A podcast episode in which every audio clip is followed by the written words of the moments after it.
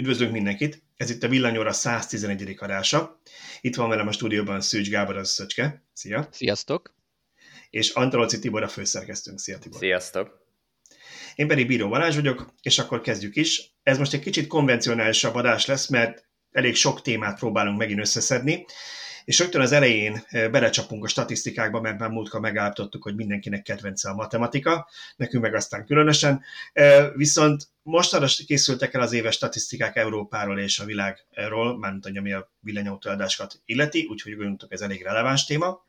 Aztán, hogyha ezen átestünk, eh, és nem, nem aludt el a közönség fele, akkor egy kicsit beszélünk új autókról, amik feltűntek a horizonton. A Volkswagennél van két típus, amiről szó van, és szerintem beszélünk a Skodának, az is végül is Volkswagen csoport, de a Skodának egy jövőben bemutatandó, vagy most már előrendelhető modelljéről. Lesz megint egy kis Leaf, de ez nem az a Leaf, ezt majd elmeséljük, de volt, volt egy kétrészes cikke Szöcskének egy leaf kapcsolatban, amit meg, megbeszélünk. Tibor tesztelt egy elég drága, majdnem azt mondta, hogy elég szép autót, de ez egy olyan téma, ami majd párbeszéddel rakott. Aztán volt nekem egy téli gumi tesztem két részben, téli gumi kontra négy évszakos Tesla Masterrel, úgyhogy arról még nem beszéltünk, és most meg a második része, úgyhogy az adás végén arról is lesz szó, ha beleférünk a mai napba. Na hát akkor kezdjük, a, kezdjük az eladási statisztikákkal, és azt beszéltük meg, hogy Európával kezdjük a sort. Ugye Európa autóadásról azt tudjuk, azt már kicsit korábban megírtuk, hogy mélyponton van 1985 óta nem adtak el ennyire kevés autót Európában. Erre pár kommentelünk a cikkekben meg is hegyezte, hogy jó, de hát az autógyárak meg rekordprofitat könyvelnek le. Ez némelyik gyárnál biztosan így van, némelyik gyárnál meg majd meglátjuk, hogy így lesz-e. Ettől az még tény, hogy darabszámra 1985 óta nem adtak el annyira kevés autót Európában, mint tavaly. Igen, itt, uh, itt, itt az, az az érdekes, vagy azt kell megjegyezni, hogy a cikk nem arról szólt, hogy most ezt uh, ebből jól jöttek ki az autógyártók, vagy rosszul jöttek ki, itt pusztán tényleg a darabszámok, hogy, hogy nem tudott visszatérni magához, vagy a korábbi ényéhez az autópiac egyszerűen továbbra is esésben van. Amit valamilyen szinten ugye már megjósoltunk korábban, amikor arról írt Laci, azt hiszem, hogy el fog jönni ez a pillanat, amikor elkezdenek kivárni az emberek, és, és csökkenni fog a hagyományos autók eladása, és elkezd növekedni a, az elektromos autók értékesítése, és amikor ez a, tehát előbb-utóbb ez a kettő találkozik, és, és helyet cserélnek. Most nyilván itt nem pont arról van szó, hogy a vevők kezdtek el várni, a vevők megvennék még most is a, a 10 es autókat. Ők, várnak ők, ők, az autóra várnak, ők, ők megvennék, egyszerűen az autó, nagy valószínűség az autógyártók nem szállítanak, vagy a fenne tudja, hogy mi van. Hát igen, valószínűleg a kettőnek egy kombináció, abban én sem hiszek, hogy már eljött az az időszak, amikor már otthon ül mindenki, és azt mondja, hogy az enyém már következő elektromos lesz, bár és ez sokan vannak témánk. így, azt, azt azért tegyük meg, hogy sokan vannak így, talán ennyire nem látványos még a számuk. Igen, ezt akartam mondani, hogy még ez nem volt témánk, de ugye elkészült az idei olvasói felmérésünk is, ahol majd lehet, hogy egyszer erről beszélünk majd valamelyik adásban, hogy mik voltak az eredményei, de annyi már most látszik, hogy sokan mondják azt, hogy a következő autóipar elektromos lesz. Persze, a mi olvasó táborunk az egy eléggé specifikus olvasótábor, tehát még jó, hogy nálunk sokan mondják azt, hogy a következő elektromos lesz. Ezt úgy szokták mondani, hogy a lakosságra nem reprezentatív. Nem reprezentatív, igen, ezt mi sem mondjuk, hogy reprezentatív felmérés. Ja, az Na, nem lehet egyébként, az... bocsánat, bocsánat, az nem lehet, hogy a Laci cikkének olyan szinten híre ment autógyártóknál is, hogy ők rögtön a fejükhöz kaptak, hogy nem lesz vevő, ezért fogjuk vissza a termelést. Ö, ugye ezzel, hogy nincs elég troll a kommentelőink között, és ezért átveszed ezt a szerepet. Köszönjük szépen, igen, Tibor mehetünk tovább. Mehetünk tovább. Jó, szóval ezt igazából csak egy ilyen nagyon rövid kis kitekintésnek gondoltam, hogy úgy egyébként Európa autópiacával mi van. Viszont akkor térjünk rá az igazi témára, hogy hogyan alakult az elektromos autók eladása. És itt mindjárt megint van egy pici kis csillag, mert ezt össze meg szokták egyezni, miért nem beszélünk csak az elektromosokról, miért mossuk egybe a plug-in hibridekkel az elektromosokat, azért, mert sajnos az autógyártók is nagy részt ezt teszik, és azért akik ezeket a statisztikákat készítik, ahonnan mi ezt átvesszük, meg amikor mi keressük az adatokat, akkor is tudjuk, hogy nagyon nehéz kihámozni, nagyon sokszor nem is lehet. Ezt általában én úgy kommentáltam a cégben, hogy akkor szokták az autógyártók külön kirakni a közleményekben, amikor valami nagyon jól mutat, hogy 170%-ot növekedett, akkor, akkor kiírja, hogy mennyi az elektromos autó eladása. Egyébként valahogy egybe szokta, hogy electrified vehicles, és akkor azt úgy minden, amiben van egy 12 voltosnál erősebb akkumulátor.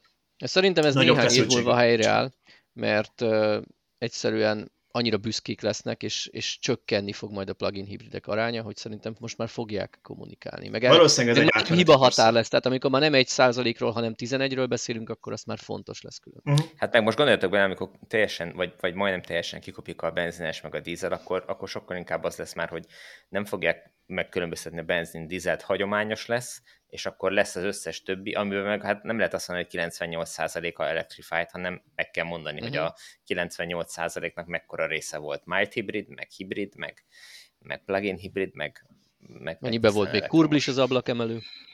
Igen, hát meg a, a, másik, a másik tudjátok az, hogy, hogy ugye ezek mind tőzsdei cégek, most nyilván nem a kínai állam által adott váltokról beszélünk, és azért szerintem előbb-utóbb a befektetők követelni fogják, hogy ez jelenjen meg a jelentésekben, mert ők szeretnék látni, hogy az a cég, amiben ők pénzt tettek, az hogy áll ezzel az átalakulással, és le van-e maradva a versenytársakhoz képest, hogy esetleg jól áll, és nem örülnek annak szerintem, én nem örülnék, ha így egybe lenne mosva, és nem látnánk. Pontosan ez pont olyan, mint a Tesla-nál mindig olyan nagyon óvatosan hogy bele, beleírogatják, hogy mik is az energiaüzetelnek a számai, de nagyon sok részletet nem árulnak el, mert akkor mindenki látná, hogy a, az a üvegcserepes történet még mindig masszívan veszteséges, és ami nyerességet termelnek, az aksik azt el is viszi, és azért erről mindig kevesebb szó esik, mert nyilván ez nem annyira szép adat.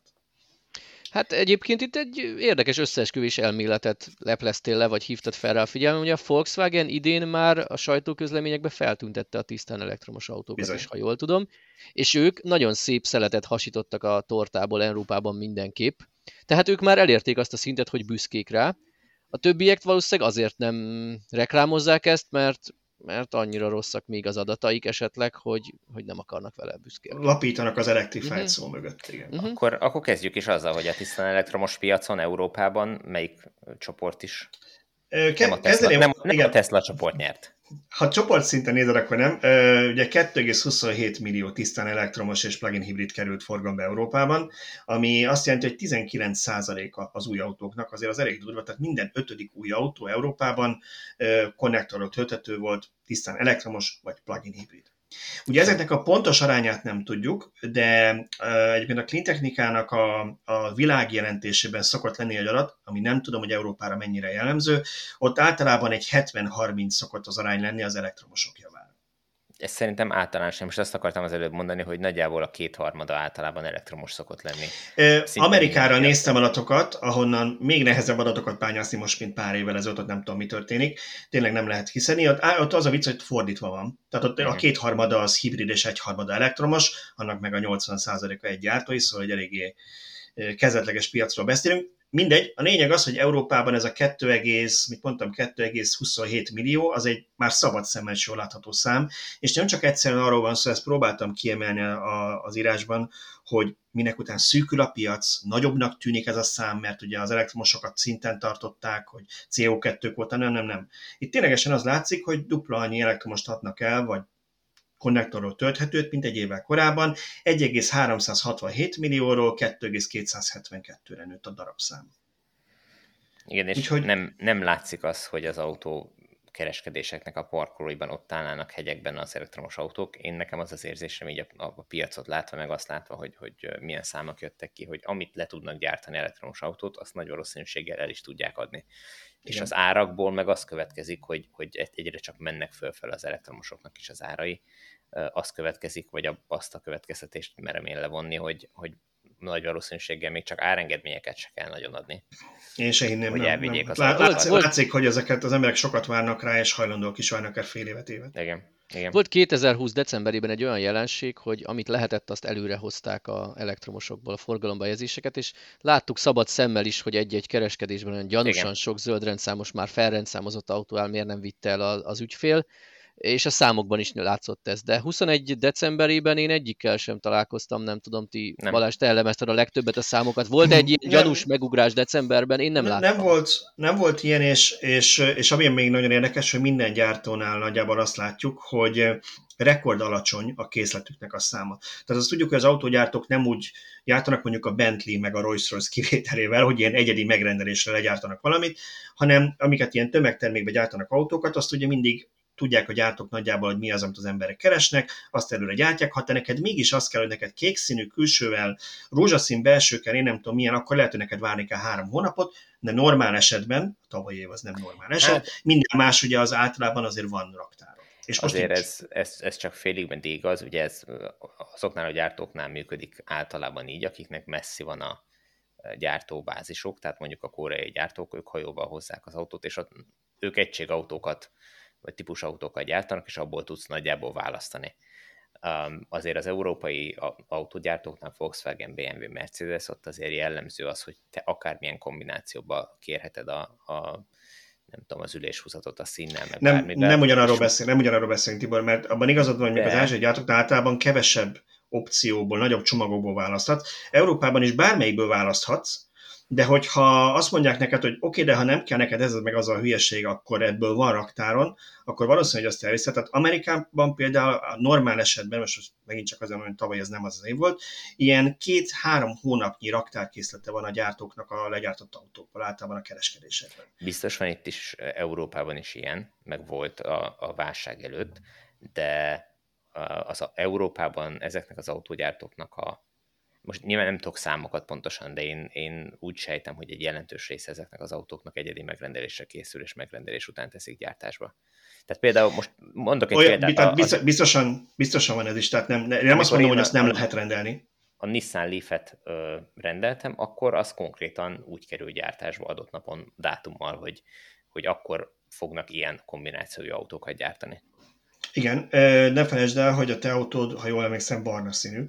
Igen. És az eladott autóknak mondjuk a tudom, 70%-a fekete vagy fehér, de most ezt ha komolyan, meg, vagy szürke esetleg ez a három együtt.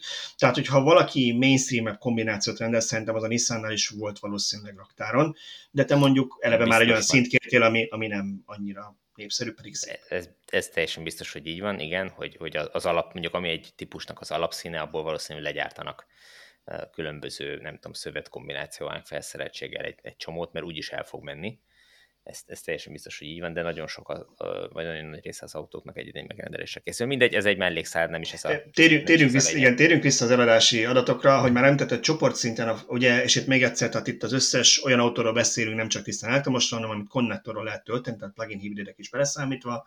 Volkswagen csoport 24%, Stellantis 13%, az az elég tetemes előny a Volkswagen részéről. BMW és Daimler és a Renault Nissan pedig 10-10-10 volt az első öt helyen, csoportszinten. A, a Stellantis a számomra meglepő, illetve, vagy hogy mondjam, az, az viszonylag magas ahhoz képest, hogy ugye magukból osztották a, a Fiat Chrysler-t, aminek gyakorlatilag nem nagyon volt elektromos meg hibrid autója. Hát Jó én, volt én azt... de nem sok. A Fiat 500 azért jól ment idén Európában. Én, én, azt, igen. Tavaly, igen. Én, én azt mondanám, hogy ezt, ezt mindenki gondolja. Azt mondjuk, hogy idén mindenki tudja, hogy 21-ről beszéltünk. um, szóval én azt gondolnám, hogy itt egy kis magyarázatot kaptunk egyébként arra, amit emlékeztek, hogy múltkor találgattunk, hogy hogy a fenében mondja azt a Stellantis, hogy neki nem kell a Tesla-tól kredit, mert, mert neki már annyi, annyi elektromosa van. Én azt gondolnám, hogy az, amit mi láttunk az eladási adatokban, amit nézegettünk országként, hogy nincsenek az első top 10-ben nagyon sok, a teljesen elektromosok között nagyon sok Stellantis, az valószínűleg igaz, Viszont valószínűleg nekik nagyon sok plugin hibridjük lehet, mert ha megnézitek például, a, ha, nem, ha nem csoport szinten nézzük, akkor az első hét volt, amit kiristáztak nekünk, amit, amit végig tudtunk nézni, ott Volkswagen, Mercedes-Benz, BMW, Tesla, Renault, Volvo, Audi, egy Stellantis márkát se láttok benne, de csoport szinten összeadva valószínűleg volt már annyi jellemzően gyanítom plugin hibrid, ami, ami segített nekik, ugyanis a plugin hibridér is járt valami extra kredit, erről múltkor beszéltünk, ugye, hogy az, ami 1,33-as, vagy milyen szorozót kapott? Nem, az a tisztán elektromosaknál volt. Igazából de, mert én úgy tudom, hogy 50 gram most szennyezés alatt élt a szorzó. Ja, uh-huh. Tehát a plugin Igen, a is volt valami a szorzóba. Igen. Uh-huh. Viszont ugye mivel mindenki kimerítette a keretét, illetve pont a, akkor még PSR csoport nem teljesen merítette ki ezt a szuperkreditet, ezért talán ők még valamennyit figyelembe vehettek ebből a szorzóból 2021-ben. Mert ugye 20-ban a, az FCA kimerítette, a PSA nem, hogy most ez hogy mixelődött be a Stellantisba, azt nem tudom. Uh-huh. Uh, nyilván az egyébként magyarázat arra, hogy egy-egy márkával, vagy, vagy nem is márkával, egy-egy típussal nem kerültek be a, a top listákba, az, hogy ugyanazt az autót ők árulják három-négyféle néven, tehát úgy azért nagyon nehéz uh, egy, egy adott típusból. Is Tehát, uh, azért nem annyira. Nem, hát ugyanabban a gyárba készülnek, de, de Ugyan... teljesen különböző autókat készítenek, tehát nem csak az, hogy hát a 200 erről, meg a Erről megosztanak a vélemények, maradjunk annyiban. Tehát hát azért, azért, ha, azért, ha megnézed a Korzát meg a 208-at, ott azért viszonylag kicsi a különbség, jóval kisebb, mint mondjuk egy ID4 és egy Enyaq között. Jó, az enyaknál igen, de ha megnézed a Q4 meg ID4, na minden, nem a formás, nyilván olyan kaszint tesznek rá, amit akarnak, tehát nem az a döntő ebben, hogy hogy néz ki a külső lemeznek az alakja, mert ott a gyártó eldöntő, hogy mennyire akar egyedi utas lenni, de ha a műszaki alapokat nézed, meg, meg úgy gyakorlatilag a, a, az alkatrészeknek a, a, a platform nyilván, nyilván ugyanaz a platform, de ezzel az erővel ugye a Tesla Model 3 és a Model Y is én külön autónak tartom, mégis az alkatrészek nagyon nagy megegyeznek persze. Tehát akkor most azt melyik kategóriába tegyük be, az ugyanaz, vagy az két külön külön autó. Hát szerintem inkább úgy az ugyanabba. Tehát hát ez... akkor, akkor viszont abba lehet a, a megoldás kulcsa, hogy a Volkswagen elnyomnak egy-egy típust, és akkor abból bekerülnek a toplistába, a többi meg nem biztos, hogy ott van. Például Audi Q4 e-tront, azt nem nagyon láttam a toplistában. Hagy, hagy, hagy, segí- igen, hagy segítsek megfejteni, a Volkswagen nagyon sok elektromos autót eladott. Tehát nem, nem kell itt keresgélni különböző Volkswagen azért van az élén a listának, mert 310 ezer teljesen elektromos autót eladtak Európában. Igen, ez segít, tehát ez, ez oké, okay, ez oké, okay, de az a fura, hogy a PSA ott van a második helyen, holott külön se a Peugeot, se az Opel, se a Fiatot nem látjuk jól a listában, Igen. tehát náluk egyszerűen annyi felé oszlik az a tudom, x százezer darab eladás, hogy, hogy egyik modell sem fért fel egyedül. És hát ugye a, PS, a, a Stellantis, uh, Stellantis Bocsánat, Ú, ezt sose tanulom meg. Én sem, de figyelj, mire megtanuljuk, úgyis megint más nevük lesz. Nevezik, igen. Igen, a, a Stellant, majd megveszünk őket, valami kínai cég is lesz, ami olyan nevük, amit le se tudunk írni. Viszont ugye a Stellantisnál azért van egy jó pár olyan márka, ami Európában nem akkora nagy szám. Tehát itt Európában azért igazából a Peugeot, a, a Citroën, a az Opel. a Fiat meg az Opel, ez a négy húzó, ahol, ahol nagyobb darabszámokat látsz, úgyhogy Mindegy, egyszerűen kis száz a vége, a csoportlistán azért jó helyen szerepeltek, második helyen igaz, a 13 az majdnem a, majdnem a fele volt a Volkswagenének, viszont az egyedi listán, ott, ahol a márkákat nézzük, ott, ott nem fértek be a top 7-be, azt lehet, a top 10-be benne vannak, de a mi forrásunk csak hetet listázott ki. És hogyha kicsit beszélünk az eladott darabokról, meg a, meg a modellekről is, Ugye a Model 3 lett az első, az önmagában nem akkora nagy meglepetés, bár ugye tavaly a Zoe volt az első, majdnem 100 ezerrel, 99.613-mal. Most az Zoe eléggé visszaesett ilyen 72 ezerre, tehát ott azért volt egy elég, elég szép zuhanása. Azt én nem tudom, hogy ez, hogy ez miért volt, mert ez a rossz törést ezt az eléggé későn került, kérnek semmi, semmi köze hozzá. Ugye 2020-ban ugye volt egy előző ciklus kivezetése tulajdonképpen, Igen, és nagyon, nagyon, jó kivezetési, nagyon jó kivezetési akciójuk voltak, az, az, az egekbe tolta az eladásokat, és nagy valószínűséggel ott is lehetett egy árleállás, bár ezt így nem tudom, Uh, nyilván amikor átállnak egy új uh-huh. modellre, akkor ott egy-két hónapig nincs, uh, és hogyha mondjuk ez pont az év elejére esett, akkor ott az bőven elég, hogyha az a két, év, két hónap Simán, esett. simán lehet. E, tehát az első Model 3 lett, amelyik 87 ezer után most 143 ezer darabban fogyott, aztán a Renault Zoe 72 ezer, aztán jön két Volkswagen ID3 és ID4, 70 ezer körül és 55 ezer volt ennek a két típusnak, és a Kia e volt az ötödik, 46 ezerre, 47 ezerre. És Ennyi? hol van a Nissan Leaf? hol van a Nissan? Mindig a Nissan Leaf-et keresed. Nissan Leaf, ajaj, ajaj, ajaj, várjál. 35 1, 2, 3, 4, 5. 15. helyen van, ha jól számolom, 35.790. Igen. A tavalyi 30, vagy tavaly előtti 32 ezer után most 30 Növekedni tudott a Nissan a 10 éves modellel. De igen. Igen. Még, még mindig a nevető harmadik, vagy sokadik. Igen. Igen, tehát ott, ott van a piacon, pedig uh, nyilván a te, a, az a technológiája a többiekkel szemben kevésbé versenyképes. Nem azt mondom, hogy nem jó, de, de továbbra is egy használható autó. Nyilván, a, mivel a Nissannak már ez nem kerül semmibe, mármint a fejlesztés oldalon, valószínűleg megéri piacon tartani, ameddig megérkezik az Aria. Ami még, ami még itt nekem érdekes volt ebben, ugye az ID3 kapcsán élcelődtünk még egy évvel korábban, hogy hát az összes kereskedésüket, meg autókölcsönzőket még itt megtolták az ID3-akkal decemberben, és ugye az első évben így 56 ezer vagy 57 ezer autó fogyott, de ezt sikerült rárakniuk most egy lapáttal, mert 70 ezer volt az eladási darabszám, tehát azért volt egy jelentős növekedés az ID3-ban 2021-ben. És ami még szintén is szépen növekedett, az a Kia Eniro volt, másfélszeresére, 30 ezerről 46 ezer, 47 ezerre, Nehéz ilyenkor eldönteni, hogy esetleg itt megint csak így jó akciók voltak, esetleg, hogy ott is modellfrissítés jön most 22-ben, vagy, vagy egyszerűen gyártási korlát volt korábban, és most sikerült már leszállítani őket, de az egy 150%-os eredmény. Nem tudom, engem az, az ennél egy kicsit mindig meglep, hogy ugye Magyarországon ugye a legnagyobb példányszámban, vagy darabszámban eladott autó, de az európai eladások ezt nem annyira tükrözik, hogy ennyire népszerű lenne, pedig tényleg egy nagyon jó kocsi, nyilván ezt Szöcske meg is tudja erősíteni gyakorlatból, tehát egy nagyon, nagyon jó autóról van szó, ehhez képest valamiért Európában annyira nem tűnik. Sokkal jobban megy Európában a Kona például. Valamiért elképzelhető, De az nem is hogy... a listán.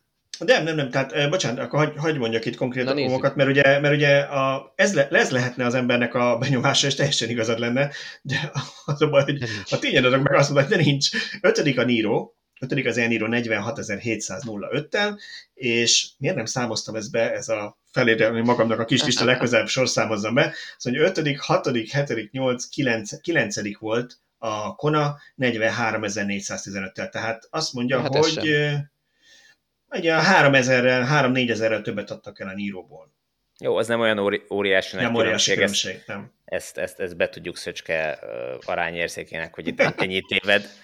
Igen, de... a, a, a kona kisebb, és itt több, többnek tűnik, hogy sokat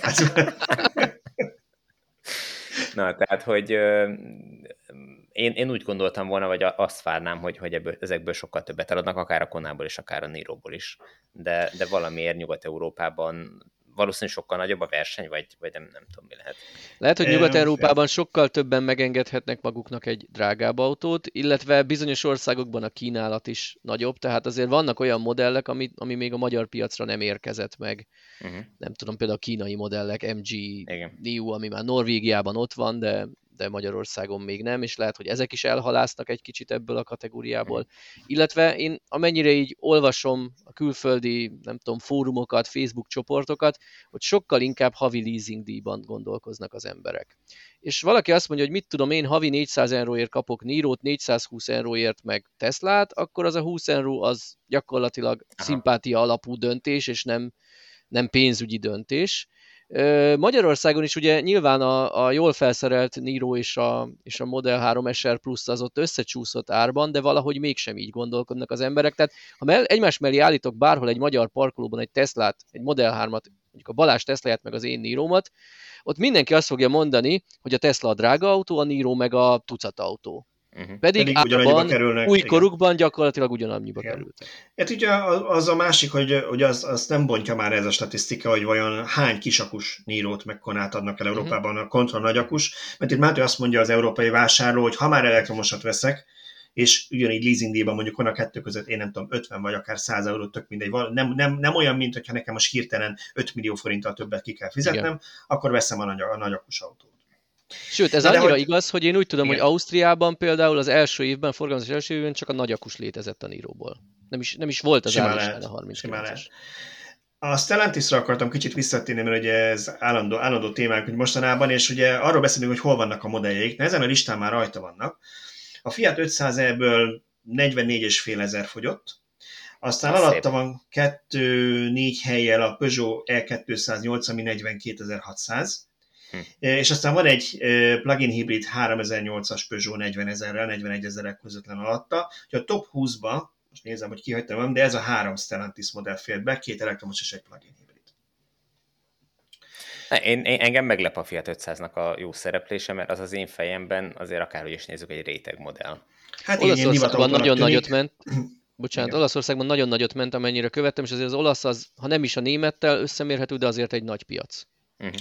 Igen, és érdekes, a másik ilyen rétegmodell, ugye ezeket egyszerre teszteltük, ha emlékeztek a minivel, és a mini az utolsó a 20. helyen van 30 ezer, 29 ezer valahány száz adott darabbal, tehát ha azt nézem, akkor az 500 e az olyan másfélszer olyan ö, mértékben fogyott, mint a mini. Pedig ugye a miniről azt mondtuk, hogy az kicsit az ilyen pasisabb ö, változat, az 500 e meg inkább picit csajosabb, de ez nagyon általánosítás, semmi, semmi baj azzal, hogy egy férfinak az 500 el tetszik, egy nőnek meg a mini. De hogy körülbelül... Csak ne rózgold legyen, ugye? Csak ne rózgold legyen. Vagy ha rózgold, legalább senki ne hívja rózsaszínűnek. Most gondolj bele, megveszed a rózgold autódat, és minden egyes beszélgetést azokkal kezdett, hogy nem, nem rózsaszín. Az mennyire idegesítő lehet már. Zárójel bezárva. Szóval, hogy ezek az autók is ahhoz képest jól fogytak, hogy ilyen réteg modelleknek gondoljuk. De egyébként miért csodálkozol azon, hogy az 500 -e meg, megverte a minit? Hát a mi tesztünkben is azért egyértelműen az 500-as nyert. Igen, azért a hatótájja is nagyobb, megint csak, hogyha nagy akus nézed, és valószínűleg somó embernek fájdalom küszöb alatt lehet autópályás hatótával mondjuk. A mini az tényleg inkább... Akkor is kérik az emberek a nagy hatótávot, én azt veszem észre, hogyha semmi szükségük rá. Igen. Tehát ha valakit megkérdezel, napi kétszer 8 kilométert megyek, de nehogy már ne legyen 300 alatt, a, vagy nehogy már 300 alatt legyen a hatótáv. Nem, nem képesek még az emberek arra, hogy átálljanak, hogy úgyis minden reggelre feltöltöttem, akkor igazából, ha én 8, kétszer 8 kilométert megyek, édes mindegy, hogy százat vagy háromszázat ír ki az autó. Akkor nyugodtak a 300 van. Igen, megint csak én vagyok ilyenkor mindig a társasháziak védőszentje, bár már elhagytam a klubot, de ugye a lakóknak a fene Magyarországon nem tudja minden reggelre feltölteni, ha csak nem egy elmobi töltő ez, mellett ez van nyilván, a, a háza ez halakik. Tehát... Ez abszolút így van, és, és, és nagy valószínűséggel ez, ez egyre inkább gond lesz. De... Egyre inkább gond lesz, hogy lesznek olcsóbb autók, de azért jelenleg ismerjük el, az elektromos autók azért drágábbak, már csak azért is, mert nincsenek még belőle 10-15 éves olcsó példányok, tehát a használt piacon is szükségképpen drágák, hiszen 5 évesek a jellemző elektromos autók, és azért valljuk be, hogy van egy kapcsolat, hogy ha nem is minden esetben, de aki családi házban él, az drágább autót engedhet meg magának, mint aki egy panelben. Nyilván tudom, vannak új építésű drága társasházak, de ha nem csak úgy bontott szét a kategóriát, hogy mondjuk az emberek 52% a családi házban él, 48 pedig társasházban, hanem azt a társasházas részt tovább bontod, akkor ott azért lesz egy olyan réteg, aki, aki olcsóbb autót engedhet meg magának. Hát és a társasházakban élőknek egy jelentős részének nincs egyáltalán autója. Tehát, hogy nem, nem is akar autót, tehát, hogy itt ezt nem, Igen, nem lehet, lehet ketté bontani a, a lakosságot lehet. ilyen egyszerűen. Meg de, hát a családi ház sem mind a 12. kerületben a Rózsadomban van, tehát, hogy... És egyébként hoznom, hoznom kell egy saját példát családon belül, ha már családról beszélünk, meg autókról. A 24-es Leafünk, ugye, amit tavaly vettünk, a feleségemek munkába járni, aztán feleslegessé vált, azt két hónapra kölcsönadtam eladás előtt a tesóméknak, akik a harmadik emeleten laknak, nincs saját garázsuk, Ó, akkor és... nálatok készültek azok a fotók a kilógatott hosszabbítóra? Nem, képzeld el, az a, az a durva, hogy, a, hogy még ezt se tudták megoldani, mert az ő lakásuk az így egy ilyen hegyoldalra néz, az utca pedig a túloldali, tehát a szomszédnénit kellett volna megkérni, hogy lógathassuk már ki a hosszabbítókat a harmadikról. Ez, először, is, először is csak a kábel hosszától függ. Másodszor annak örül, hogy van a karácsony, nem, zoknit kell venni, nem zoknit kell venni a sógorodnak, hanem egy 100 méteres hosszabbító kábel. Simán átdobhatta volna a háztetőn végül is. és, vagy körbe a házon. Szóval a lényeg az, hogy én kicsit, kicsit úgy kíváncsi is voltam, ők örömmel kipróbálták a Leaf-et, hát korábban is próbálták meg ki ilyen egy-két napra autóimat, de, de most ez egy hosszú két hónapos teszt volt, és tök vígan lébecoltak vele, tehát, tehát jó, annyi, hogy a, a férjének a munkahelyén volt lehetősége tölteni, de az olyan evidens volt, hogy ott ott van egy képített töltő, hanem amikor úgy kellett, akkor, akkor egy hosszabbítóval ki tudta húzni a parkolóhoz a, a töltőt, tehát megoldja, ha muszáj, de nem volt annyira, annyira komfortos. Viszont ők például, hogy legyen itt a reklámhelye fizetés nélkül, ők rendszeres Lidl vásárlók voltak mindig is. Tehát ők heti kétszer általában beugrottak a Lidlbe, és ott, ott vették be, szeretik azt a boltot, pont.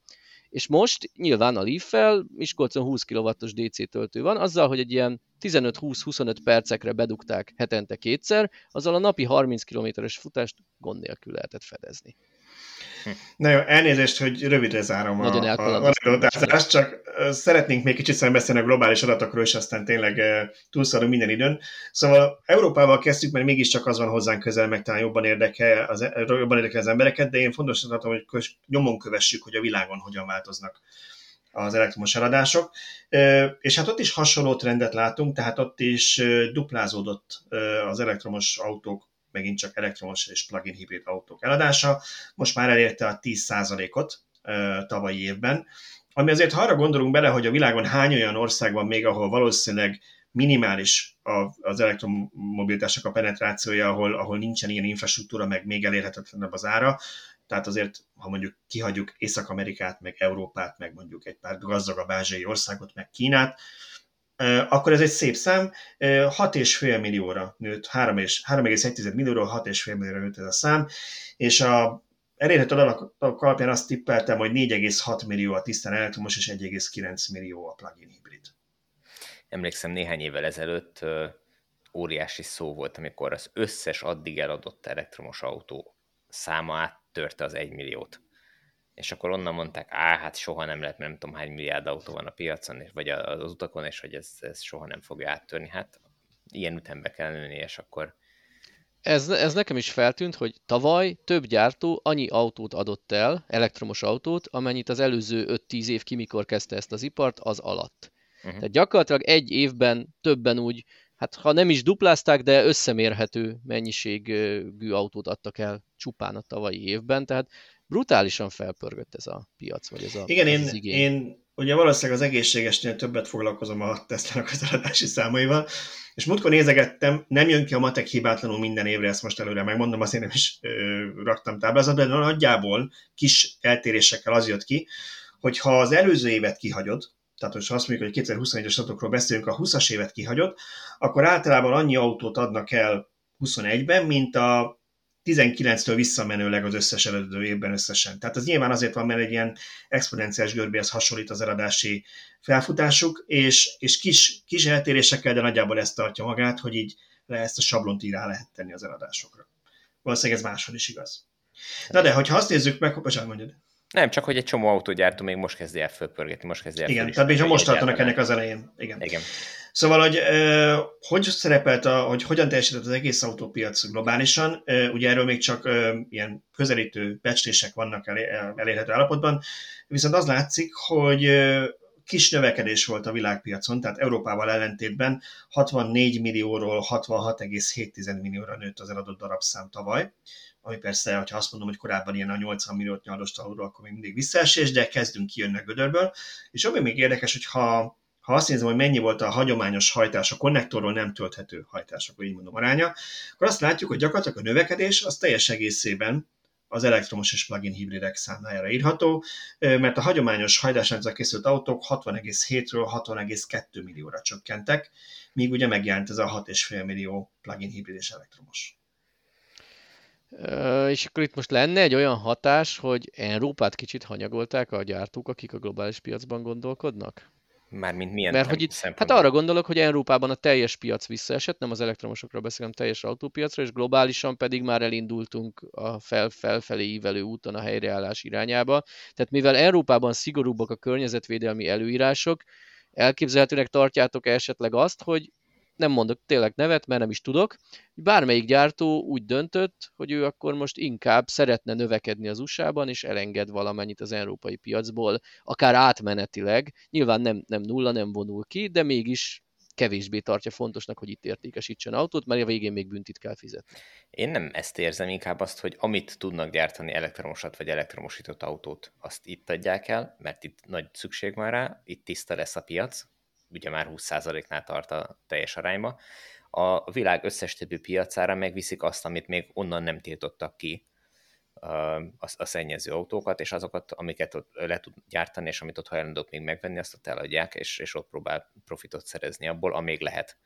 Úgyhogy szerintem ebből a szempontból Európa nagyon jól csinálta, és nagyon jól kijött, hogyha ha összehasonlítjuk a világ összes többi részével, talán Kína az, ami hasonlóan jól szabályozza ezt a piacot, hogyha ha ezt így hasonlítjuk össze, akkor szerintem teljesen jól állunk.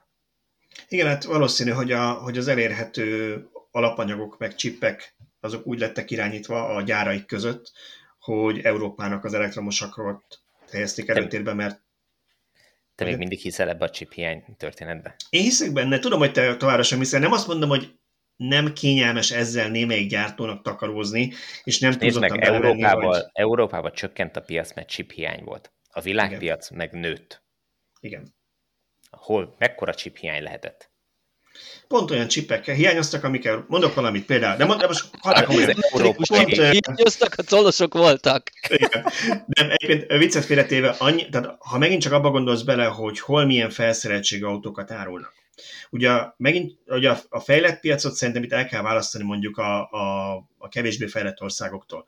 Tehát ami nálunk alap, hogy mondjuk legalább a vezetőülés elektromosan állítható egy-két irányba, az például komoly gond volt, talán, talán a Tesla-nál hallottam, hogy a, az ülés vezérlő elektronikával volt a legtöbb problémák, abból hiányoztak leginkább az alkatrészek. De most, hogyha te mondjuk Dél-Amerikában, vagy Afrikában, vagy egyes szegényebb országban árulsz autókat, amik eleve tudjuk, hogy láttuk a törésteszteknél is, hogy az európai ugyanaz a modellhez képest öttel kevesebb légzsák van benne, meg az anyagok is gyengébbek, mert ezen is spórolnak, ott valószínűleg manuálisak ezek az ülések, ott tudtak gyártani, máshol meg sakkozni kellett, hogy hát akkor mostantól nem lesz deréktámasz benne, vagy elektromos, vagy pedig mostantól akkor nem lesz érintőképernyő, ezt a BMW-nél láttuk, de csak így tudjuk legyártani. Jó, Meg is nyilván. fejtetted, hogy sikerült 27 ezer Dacia Springet eladni. Nem kell. nem kell, abban az egészben egy chip van. Segít, ha egyszerű, mint a fajék, ez így van, igen. Jó, nyilván, nyilván van ilyen, tehát hogy, hogy ez, ez egy része lehet az egész dolognak, de nem akkora nagy a probléma. Nem, a szkepticizmusod helyén való, én is azt mondom, hogy nagyon sokaknak kényelmes, főleg az ilyen befektető jelentésekben, vagy jelentésekben ezzel takarózni, és úgy mindenre rámondani, mert akkor így nem nagyon kérdez senki vissza és ezzel le lehet fedni problémákat, de azért alapvetően van egy, van egy ellátás, nem is, nem is csak a csipekről beszélünk, egy ellátási lánc probléma van a világon a mai napig. Na, nézzünk meg egy pár konkrét típust, mi az az első mondjuk 5. Aztán lépjünk tovább, mert 40, 40 vagy mennyi 35 perc eltelt. És... Figyelj, mindig megkapjuk, hogy nyugodtan beszélgessünk tovább, mert mindenki szereti a hosszú, úgyhogy én most már ezt fel. Én már ezt nem is nézem. Mindenki uh, szereti a hosszú, én személyes visszajelzéseket kaptam. Tegnap Miskolcon villanyautós találkozót tartottunk, és többen személyesen azt mondták, hogy nyugodtan eresszük hosszúra, akár három órájuk is van meghallgatni. Nagy a, nagy a kert, sokáig tart a fűnyírás. én, én nagyon, nagyon aggódom, hogy ennyire bíztatnak minket erre, mert a végén komolyan veszük. Szóval, első pár modell. Modell 3 volt globálisan az első, ez most már negyedik év, hogy után nagyon sokkot nem jelentett senkinek, de a növekedés akkor is szép, mert azt mondták, hogy megjelenik a Model Y, akkor ott a vége, ennyi, ennyi volt. Aztán ehhez képest 300 ezerről 365 ezerre, majd most tavaly 500 ezer fölé nőtt a Model 3 eladási száma, 500 713 lett. A második, ez a kínai kis 5000 dolláros mini autó, az a kis doboz, amit szoktunk nézni, ott az nyilván nagyon-nagyon népszerű, az országon belül meg is nyerte, amennyire tudom a eladásokat, 424 ezeret adtak el belőle. És a harmadik pedig a Model Y lett, ami hát elég rakéta sebessége jön fölfelé. Ugye első évében 80 ezer gyártottak, akkor még csak Amerikában lehetett kapni, most 410 ezeret gyártottak le belőle és adtak el tavaly, úgyhogy így lett a harmadik. És ami igazán brutális, az a, az a különbség az első három modell és az összes többiek között. Tehát mondom 500 ezer, 424 ezer, 410 ezer, a harmadik Volkswagen ID4 121 ezer eladott darabban lett harmadik. Uh-huh. Aztán jön egy pár kínai, amit itt nem is ismerünk, és aztán a következő felismerhető márka jön öt helyel később, az az ID 376 ezer darabban. Na, hát Én még szép, egy, egy lazán kapcsolódó, egy lazán kapcsolódó kérdést tennék fel. Rendszeresen megkapjuk, hogy a Model S és X eltűnt. Balázs, ezt egy kicsit tedd már a helyére, hogy mennyit gyártottak, és miért nem gyártottak, vagy, vagy most akkor a kutyának se kell. Igen, hát egyrészt a kutyának se kell nyilván erről van szó, azért, azért lehet csak egy évre előre rendelni. Nem, itt arról van szó, hogy ugye 2020 végén leállt a modellnek a gyártása, mind a kettő típusnak, azzal, hogy frissítik, és majd januárban újraindulnak a gyártósorok. Na hát ez, ez ami jó alaposan elcsúszott a Tesla-nál. Most, hogy ez megint mennyire chip hiány, és azt mondták, hogy inkább a tömegtermékeket kell erőltetni, vagy mennyire valami gyártási probléma volt ezekkel az autókkal, valószínűleg is is. Annyira megcsúszott, hogy a Model S-ből úgy igazán a kiszálltások év közepén indultak csak meg, tehát egy fél évig gyakorlatilag Amerikában sem nagyon volt, csak mutatóba egy pár darab, és a Model X pedig talán tavaly év végén kezdték utolsó egy-két hónapban átadni az első darabokat be, tehát nagyjából egy évig Európában nem jött. Tehát Európában valami 300 valamennyi darab volt a korábbi 30 ezerek helyett a kettő típusban összesen. Ez a raktárkészlet alján kisöpörték, ami maradt bemutató autó. Úgyhogy ez egyértelmű, hogy itt, hogy itt erről volt szó, hogy tartósan mennyire fog visszaállni erre a százeres darabra a Model S és X, azt majd meglátjuk. Lehet, hogy nem, lehet, hogy igen, ez majd még kiderül. Most még ezt nehéz megmondani, mert én azt láttam, hogy azért eléggé elfogytak a rendelési helyek, úgyhogy valószínűleg lesz egy jó nagy felgyűlt rendelési tömeg, amit le kell szálltaniuk, aztán majd két év múlva meglátjuk, hogy mennyire tartós ezeknek a kereslete.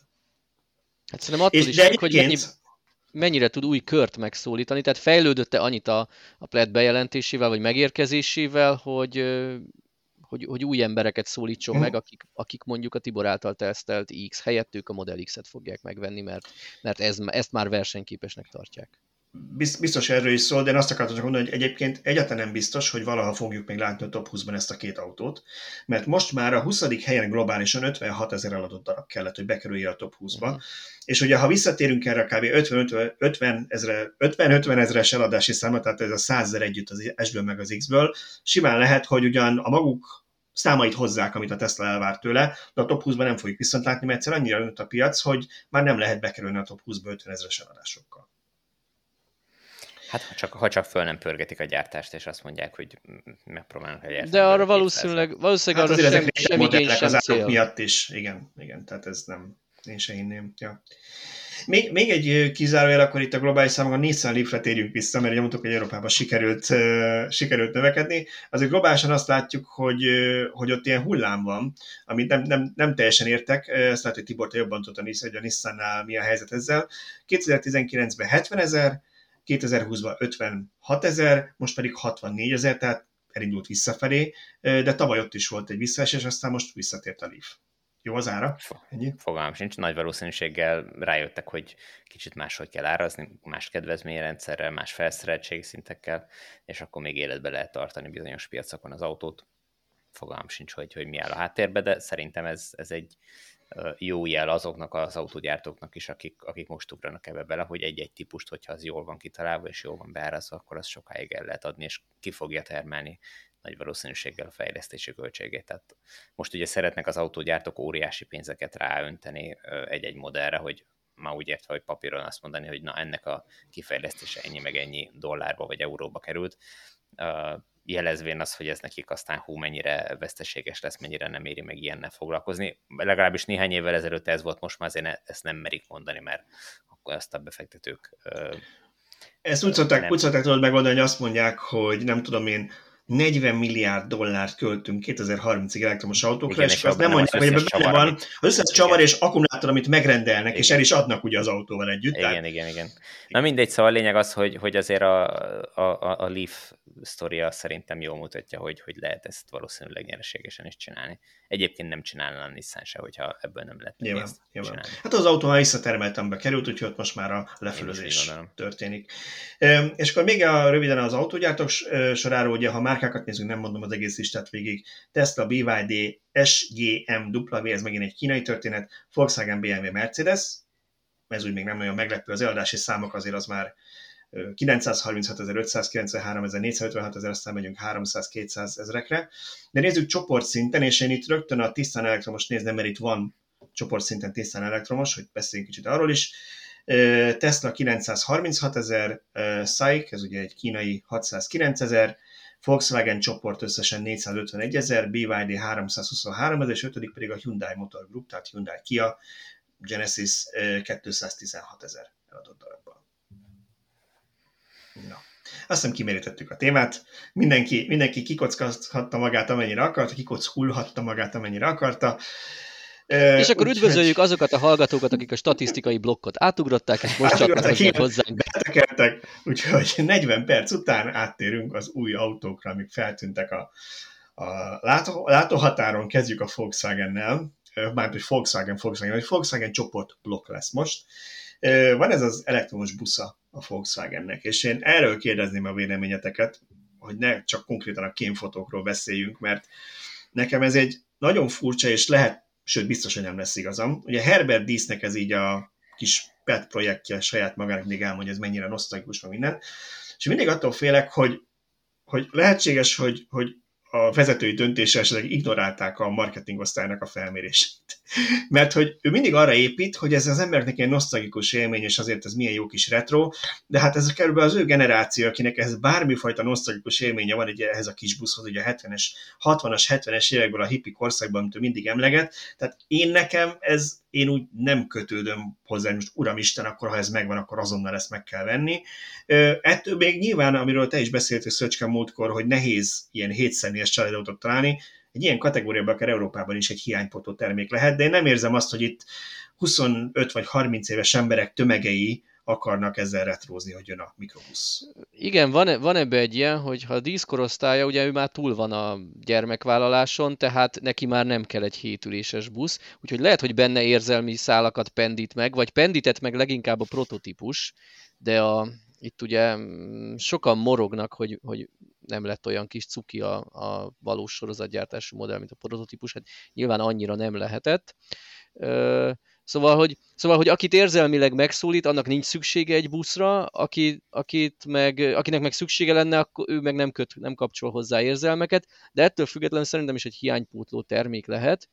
És egy, bár azt mondtad, ne az álcázásról beszélünk, de annyit azért hozzáfűznék, hogy szerintem nagyon ügyesen álcázták. Tehát én mostanában nem veszek észre olyat, hogy, hogy olyan nagyon jók ezek az álcázások, tehát úgy, úgy elég jól ki lehet következtetni. Ha megnézed a tanulmányt, az álcázott autót, Figyelj ide, most, uh, bocsánat, hogy félbeszakítok, de azért, hogy mondjam, tehát ne, megint csak ne legyünk ennyire naívak, hogy Tibornak az előbbi csiphiányos szöszteletére visszautaljak. Van olyan, amikor ténylegesen álcázni akarják az autót, bár gyanítom, hogy akkor inkább valahol az északi sarkörön valami privát tesztelepen hajtják, de azért nagyon sokszor úgy gondolom, hogy ők pontosan tudják, hogy ez le lesz fotózva, elmennek vele, nem tudom én, egy, egy népszerű töltőhöz, hogy biztosan le legyen fotózva, és ráadásul ez, a, ez az ID uh, Buzz prototípusból ez a mikrobusz, ami lesz, nem tudom, mi lesz a vég, végleges marad az idébaz, ez meg ilyen színes, hát visszatérve a hippi korszakra, halucinogén anyagokat fogyasztott a kis busz, olyan színei lettek, szóval, hogy ezt aztán még, még, mégsem, tehát abszolút nem úgy álcázták, ezt álcázzák, ez egy ilyen reklám, mozgó reklám. Várjál, várjál, két álcázásról beszélünk, tehát most ez a, ez a színes, ez már a számomra, és ez már a nem álcázás, ami a gyakori, tehát ez most van egy hónappal a bemutató előtt,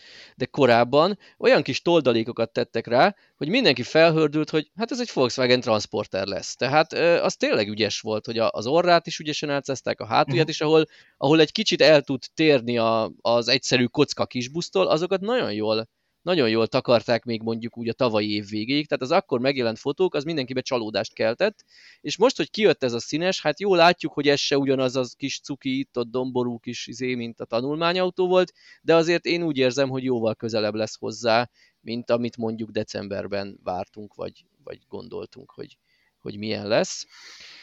Ami, ami még nekem így nagyon nem tiszta, ezt személyesen kéne látni, a méreteit nem tudom hova tenni ennek az autónak, mert Dísz egy ilyet is mondott, hogy ugye ők a T2-nek a stílusát akarják visszahozni, meg akarták már korábban is, de azt hagyományos hajtással lehetetlen volt, mert az egy, az egy aprócska autó volt, ahhoz képest, hogy abba sok ember befért, viszont a mai biztonsági előírásokkal ez egyszerűen nem fértek el. És az elektromos hajtással felszabadul annyi hely egy ilyen dobozautóban, hogy, hogy tudnak kisebb külső méretnél tágas belsőt adni, úgyhogy ez megfeleljen a biztonsági előírásoknak is. Tehát ez alapján én azt vártam, hogy ez jóval kisebb lesz, mint mondjuk a Volkswagen Transport, és a Volkswagen Charannak lesz úgy kb. A, vagy a Taurannak a, a méret társa. De aztán, ahogy megnéztem a tengelytáv, hossz, stb., hát oké, okay, nem, a, nem a, azt hiszem most T7-nél jár a Transporter, tehát ha nem is az, de mondjuk egy-két generációval előző Transporter méret, szóval így, így én nem tudom hova tenni, hogy most akkor ez egy ilyen áruszállító méretű autó lesz, vagy, vagy kisebb, de ha kisebb, mennyivel kisebb Úgyhogy... Mm, valószínűleg esetleg nagyobb. Rá. Tehát, hogy lehet, hogy nem sokkal kisebb, mint a T7, de belül valószínűleg nagyobb. Igen. Tehát a T7 tágasságát lehet, hogy fogja hozni a, mondjuk a T5 méreténél, bár ugyannyira nem vagyok képben az összes Volkswagen Transporter generációval, de hát ugye, mint, mint tudjuk, minden autó nő, tehát mm, milyen, milyen, milyen lesz az új, nem tudom, 8-as, 9-es Golf, ugyanolyan, mint az előző, csak egy picit nagyobb. Tibor, mi a véleményed a kis buszról? Nem Kevésbé lelkes, mint én. Nyilván nem én vagyok a cél, célcsoport. Nekem az a véleményem, hogy, hogy ezt jó színezéssel föl lehet majd dobni ezt az autót. Tehát, hogyha ügyesen választanak mondjuk egy két tónusú színezést hozzá, akkor, akkor szerintem azzal nagyon sokat lehet dobni majd a kinézeten, és meg lehet szólítani olyanokat is, akik esetleg érzelmi alapon vennék meg ezt az autót. De egyébként meg nagy valószínűséggel ez, ez inkább a, a praktikumot kereső vevőkör nél lesz népszerű ez az autó, azoknál, akiknél három-négy gyereket kell beültetni az autóba, és még eddig nem volt igazán elektromos alternatíva. Egyre kell figyelni, hogy a Model X-nél azért olcsóbb legyen.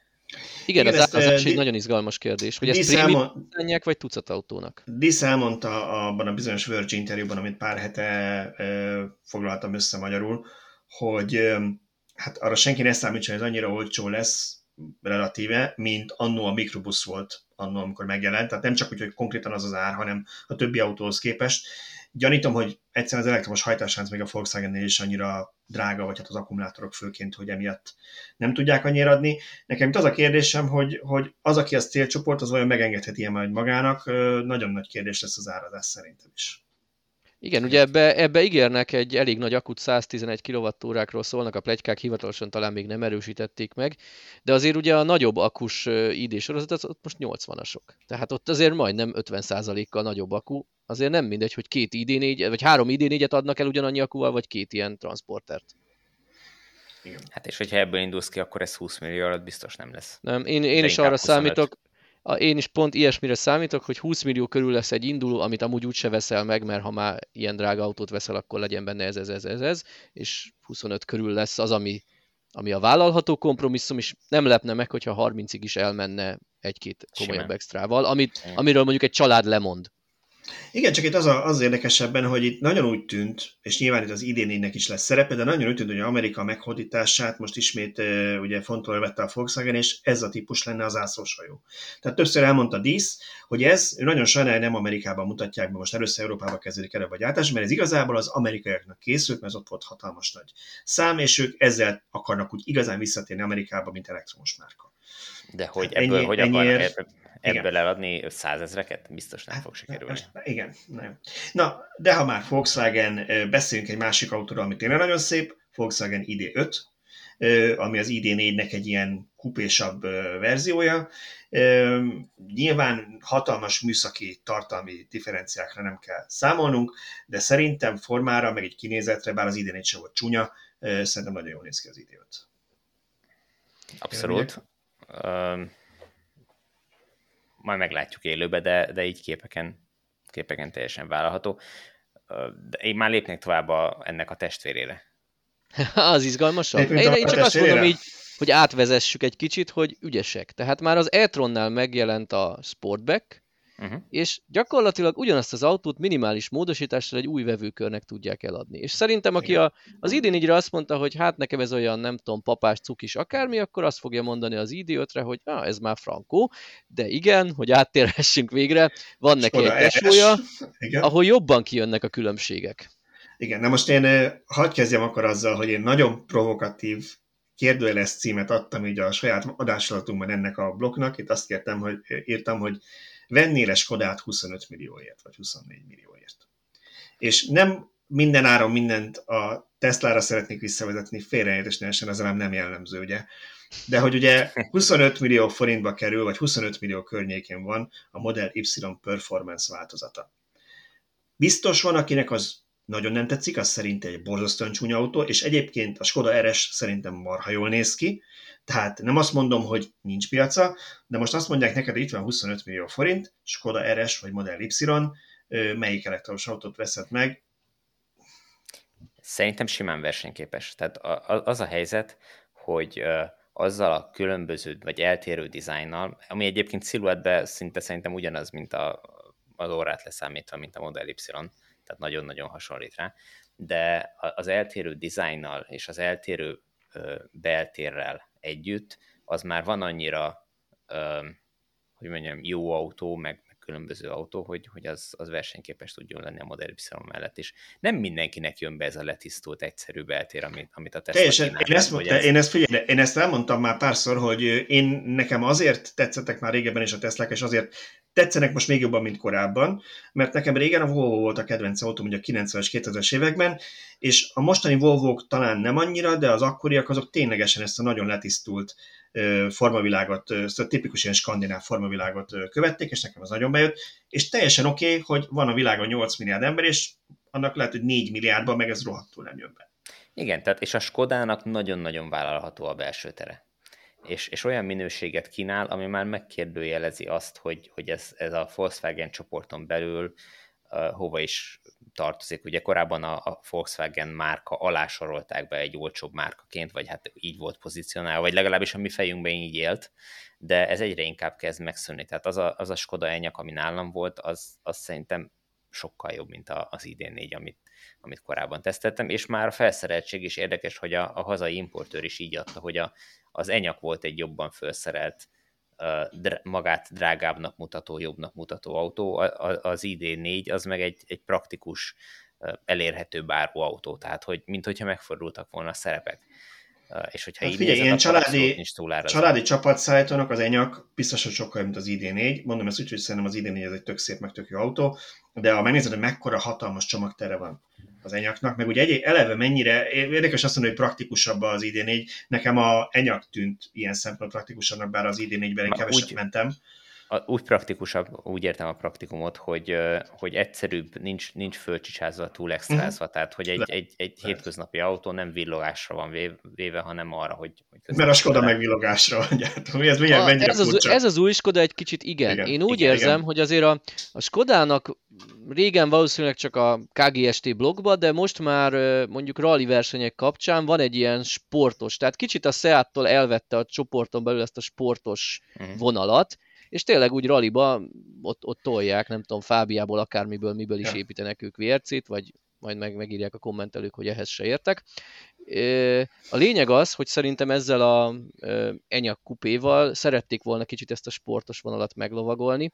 Az árához meg azt tenném hozzá, hogy valójában a doboz végű Enyak is kerülhet ennyibe, csak ott inkább a forgalmazás elején, meg a kommunikációban igyekeztek a állista alsó felére összpontosítani, és először az olcsóbb, kisebb akus, lassabban tölthető modellekkel megjelenni, hogy lám már 14 millió forintért is vehetsz ilyet. Aztán lehet, hogy a valóságban a vevők többsége ott is a 20 körül itt vette meg.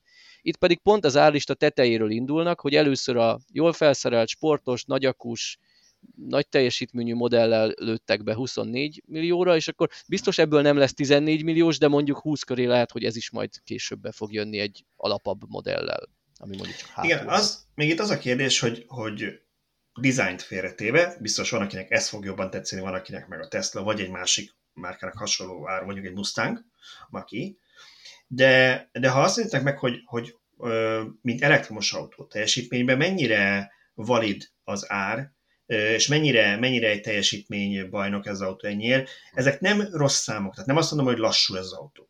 De azt mondják meg, hogy 6,5 másodperc alatt van százon.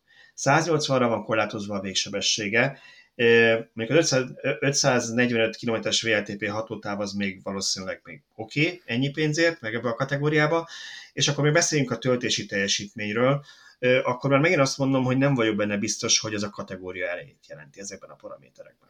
Nem hát, mindenki racionálisan választ autót. Igen, meg engem például marhára nem érdekelnek az ilyen gyorsulási adatok, meg, meg de akkor, kiló, e, e Ez oké, okay, de akkor te nem is ilyen autót keresel. Tehát, ha te, de... ha te egy ilyen, ha te egy ereset sportautót keresel, Jó, akkor te okay. az a típus ember vagy, akit ez érdekel. Mert engem sem, tehát se félres nehesség, nekem az 5,6 másodperces gyorsulása a kocsi 5,7, amit mértünk téri gumival, hát ez ötször több, mint ami nekem valaha szükségem volt. Tény, hogyha, tény, hogyha most konkrétan az eres típusról beszélünk, akkor azért nem feltétlenül adnék plusz pénzt. Tehát megvárnám azt a, azt a modellt, ami nem eres, de ugyanekkor akkumulátorral készült. Tehát, hogyha így nézzük, akkor, akkor egyetértek veled.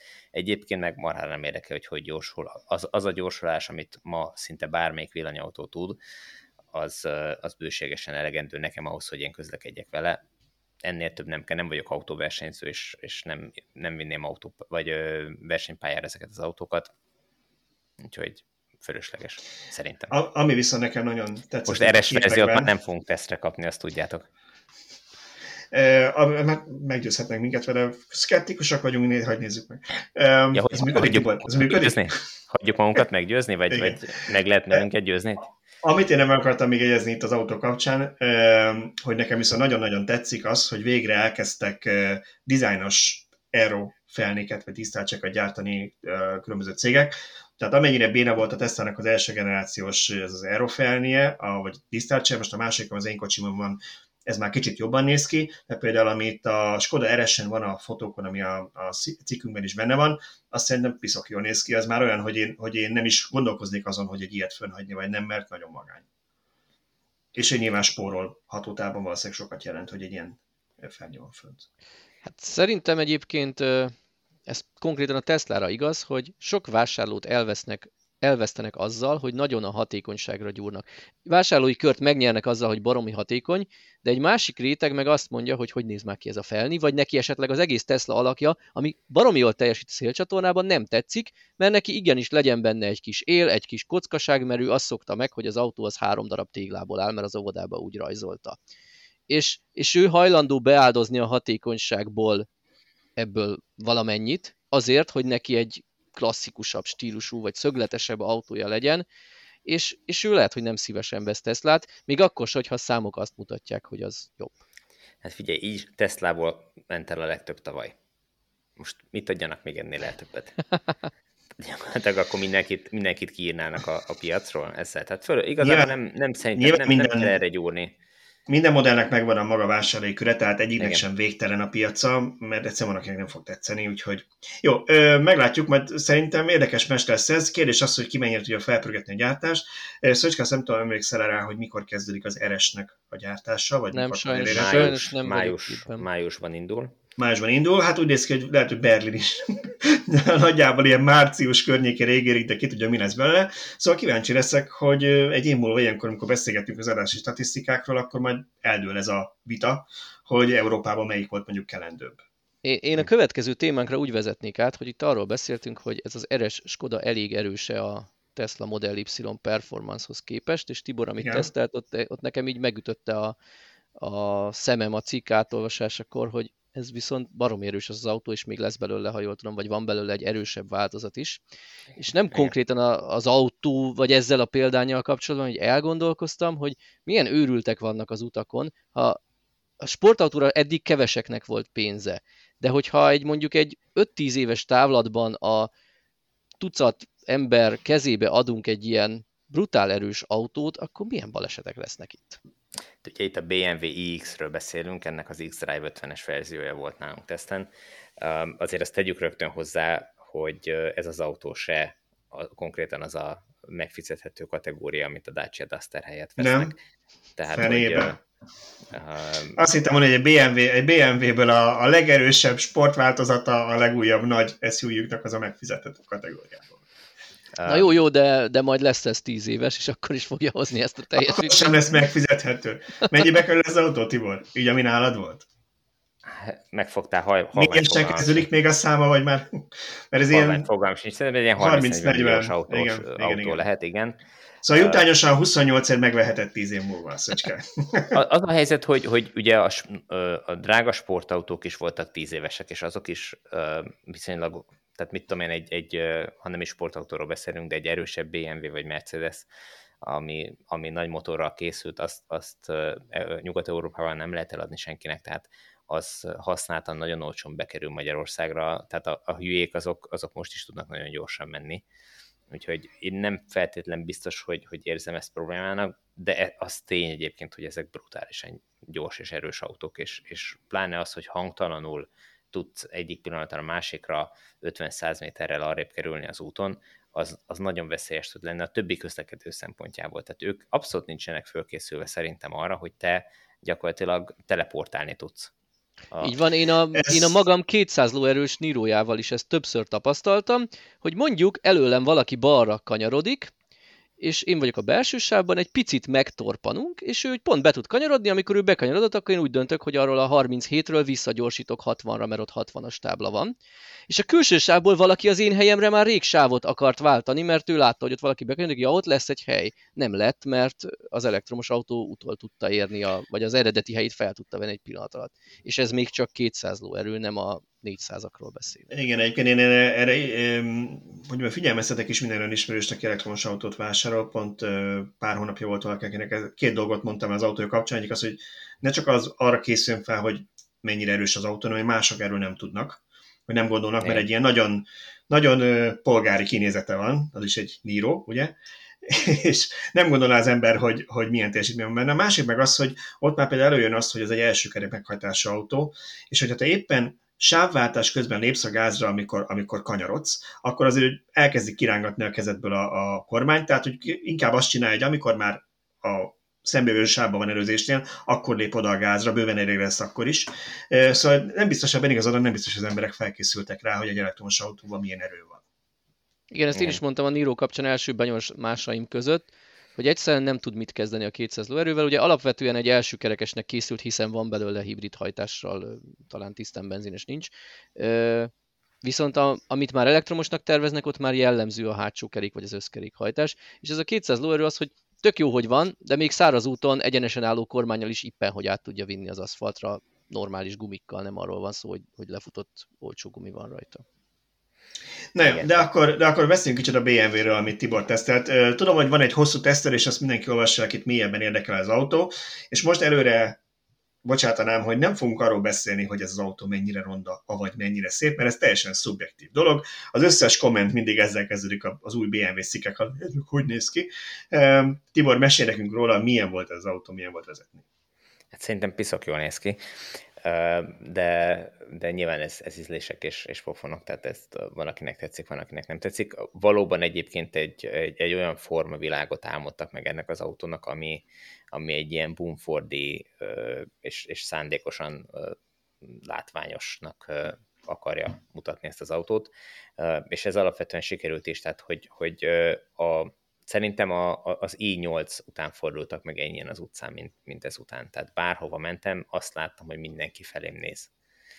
Uh, úgyhogy ez... ez, ez, ez Biztos, mert nem indexeltél, Tibor, nem? Ezt majd adáson kívül mondom el ezt a... Hogy ebben van, az extra listán volt, vagy külön kell? Vagy külön kértem bele, úgy, úgy, külön úgy bele, be, amikor okay. átvettem, igen, hogy, hogy legyen benne, nem. Uh, teljesen jól működik benne az index is.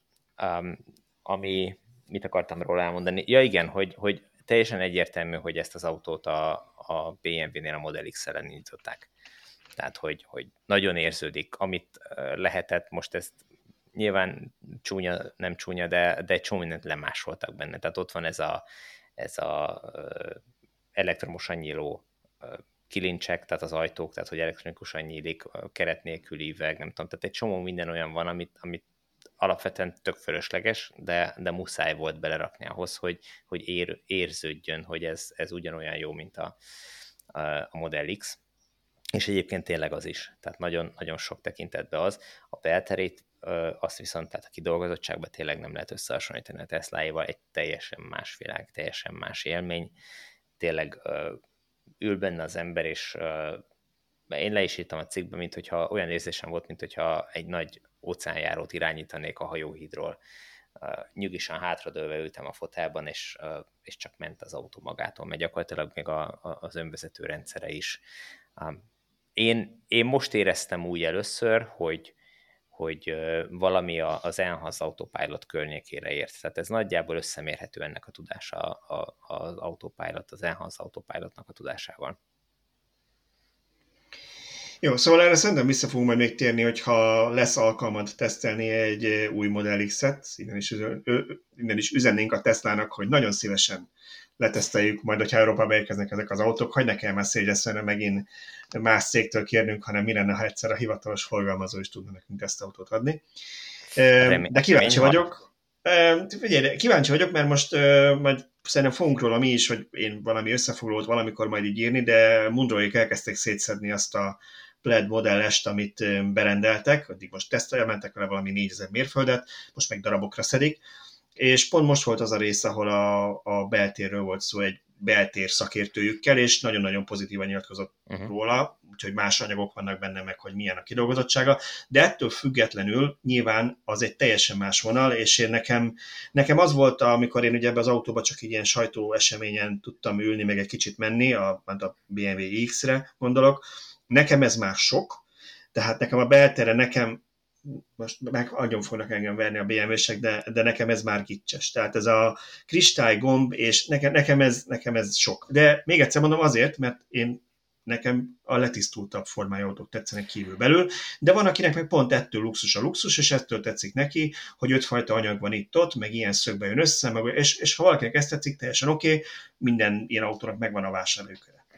Abszolút egyetértek, én is alapvetően az egyszerűbb, letisztultabb design híve vagyok, de összességében szerintem ez jól sikerült, és, és meg kell védjem ezt a kristályos megoldást is, mert műkristály, vagy mit tudom mi ez, mert ezek nélkül viszont nem, nem néznek ki sehogy az egész. Tehát ezek nélkül olyan, olyan nagyon, nagyon gagyi lenne. Jó, de... nem, len, nem feltétlenül kéne oda egy fröccsöntött műanyagot tenni, egy nem tudom, egy gagyit, lehetne ott nem tudom én egy csiszolt alumínium. Vagy akár. Ahogy egyébként, tehát ennek az autónak, amikor valószínűleg nálad volt Tibor, az ez a felszereltség volt, de mert én ültem a sajtóeseményen pár hónapja, ö, ott én ezt csak kívülről láttam, pont ö, ö, nem is tudom, szerintem a totálkárosok vitték el ezt a felszereltséget, de nem is nagyon bántam, mert nekem a kicsit polgári verziója volt, és az sokkal közelebb állt hozzám, az sokkal uh-huh. ilyen modernebb, sportosabb volt belül, nem ez a, nem ez a túltolt luxus. Uh-huh. De, de hát mennyire, hát nyilván... mennyire célpiaca Európa, illetve Ázsia ennek a modellnek, tudtok erről valamit? Mert én azt veszem észre, hogy az ázsiai szemnek stílus, ott jobban Kínában kell ez biztos, a, ez igen. A Kínában ez, az ilyen nagyon megy. Tehát ugye amikor beszéltünk róla a Skoda kapcsán, az a kristályos hűtőrács, hogy Isten uh-huh. szerelme, de jó, hogy Európában ez nem érkezett meg.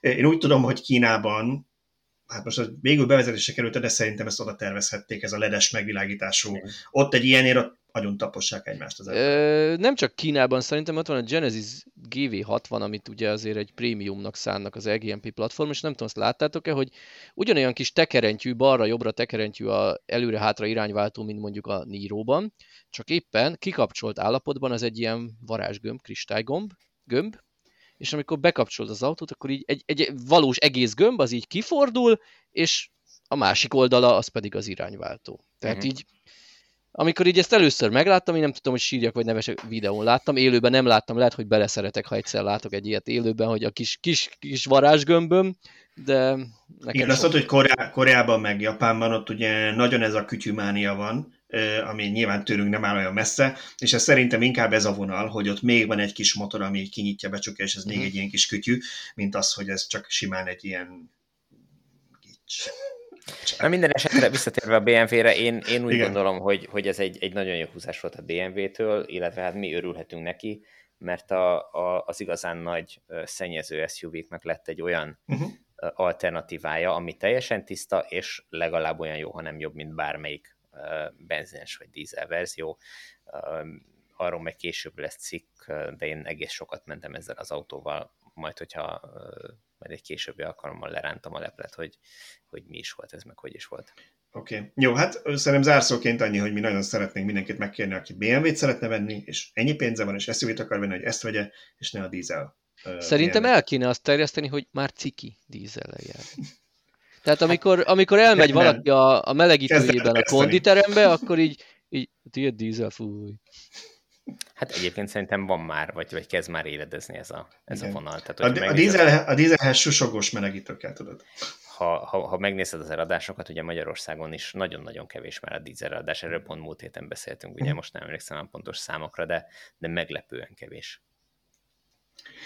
Na jó, menjünk tovább. Következő témánk eh, egy Leaf hattyúdala, és ez a Leaf nem az a Leaf, amire mindenki gondol elsőre. Szöcske, egy, te, te meg, hogy röviden összefogad nekünk, hogy mi ez a Leaf, amiről te írtál két észes cikket, és mi történt ezzel az autó.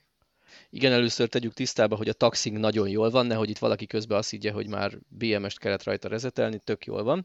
Eh, ez egy másik Leaf, eh, egy olvasónké, nagyon lelkes kommentelőnké Kéri Laci, és azt kell róla tudni, hogy ez egy tíz éves autó, amivel valószínűleg nagyon mostohán bánt az első, ha jól emlékszem, belga tulajdonosa, és nagyon vacak állapotban van az akku. Még azt se kell ebből levonni, hogy most minden tíz éves Leafnek ilyen rossz, 50% alatti egészségi állapotnak örven jelenleg az akku. Eh, ahogy én így nézegettem a használt autó hirdetéseket, ez a korosztály inkább ilyen, ilyen 65-70% körül van még most, és nem, nem 50% körül, tehát ez tényleg egy, egy tönkrevágott akus autó és ugye mindenféle anekdóták keringenek erről, ha, hogyha valaki használt Leaf-et akar venni, hogy, hogy de biztos rezetelt az akuja, azért ilyen, azért mutat magáról több hatótávot, stb. És ennek szerettünk volna egy kicsit utána járni, talán egy kicsit támpontot adni a használt autó vásárlóknak, hogy melyek lehetnek azok a jelek, amiből mondjuk lehet gyanítani, hogy ott, ott valami, valami okoskodás történt. Egy kicsit talán a kilométer óra visszatekeréshez lehetne ezt hasonlítani, hiszen itt is az autó informatikai rendszerébe nyúlnak bele, hogy, hogy tisztázzuk, hogy mi ez. Gyakorlatilag ugye ki lehet, mindenképp szükség van arra, hogy ki lehessen nullázni az akku állapotát az autó szoftverében, hiszen előfordulhat, hogy akut cserélnek egy autóba, és akkor nyilván meg kell a szoftvernek, hogy indulj nulláról, mert kaptál egy új autót. És ugye nyilván technikailag adott a lehetőség, hogy akkor is azt mondjuk az autónak, hogy új akut kapott, ha valójában nem. És ebben a cikkben, illetve cikksorozatban, sőt, még lesz harmadik része, tehát még folytatódni fog, arra vagyunk kíváncsiak, hogy ha kirezeteljük és, és elindul 100%-os akku állapotról, akkor mennyi idő alatt tér vissza a valós állapothoz. Nyilván az nem kérdés, hogy vissza fog térni, csak nagyon nem mindegy, hogy ez 50 km alatt, vagy 500 vagy 5000 km alatt történik meg, hiszen egy 50 km már az is több, mint egy próbaút, de azért, ha többen kipróbálnak egy hirdetett használt autót, akkor előbb-utóbb belekerül 50 km, és akkor, akkor nagyon, nagyon hamar kiderül, hogy ez egy, ez egy ügyeskedés áldozata. Ha viszont 5000-et kell menni, akkor, akkor azt csak egy, mondjuk egy év múlva fogod észrevenni, hogy valójában nem azt kaptad, amiért fizettél. És Tehát ilyenkor még, cél... hogyha mondjuk a, a, a potenciális vevő azt is kéri, hogy leaf hogy nézzék meg, hogy mi van az akkumulátorban, akkor is azt fogja hazudni az autó, hogy mondjuk ő 70%-os, akkor uh-huh. nem igazából 50? Így van, így van.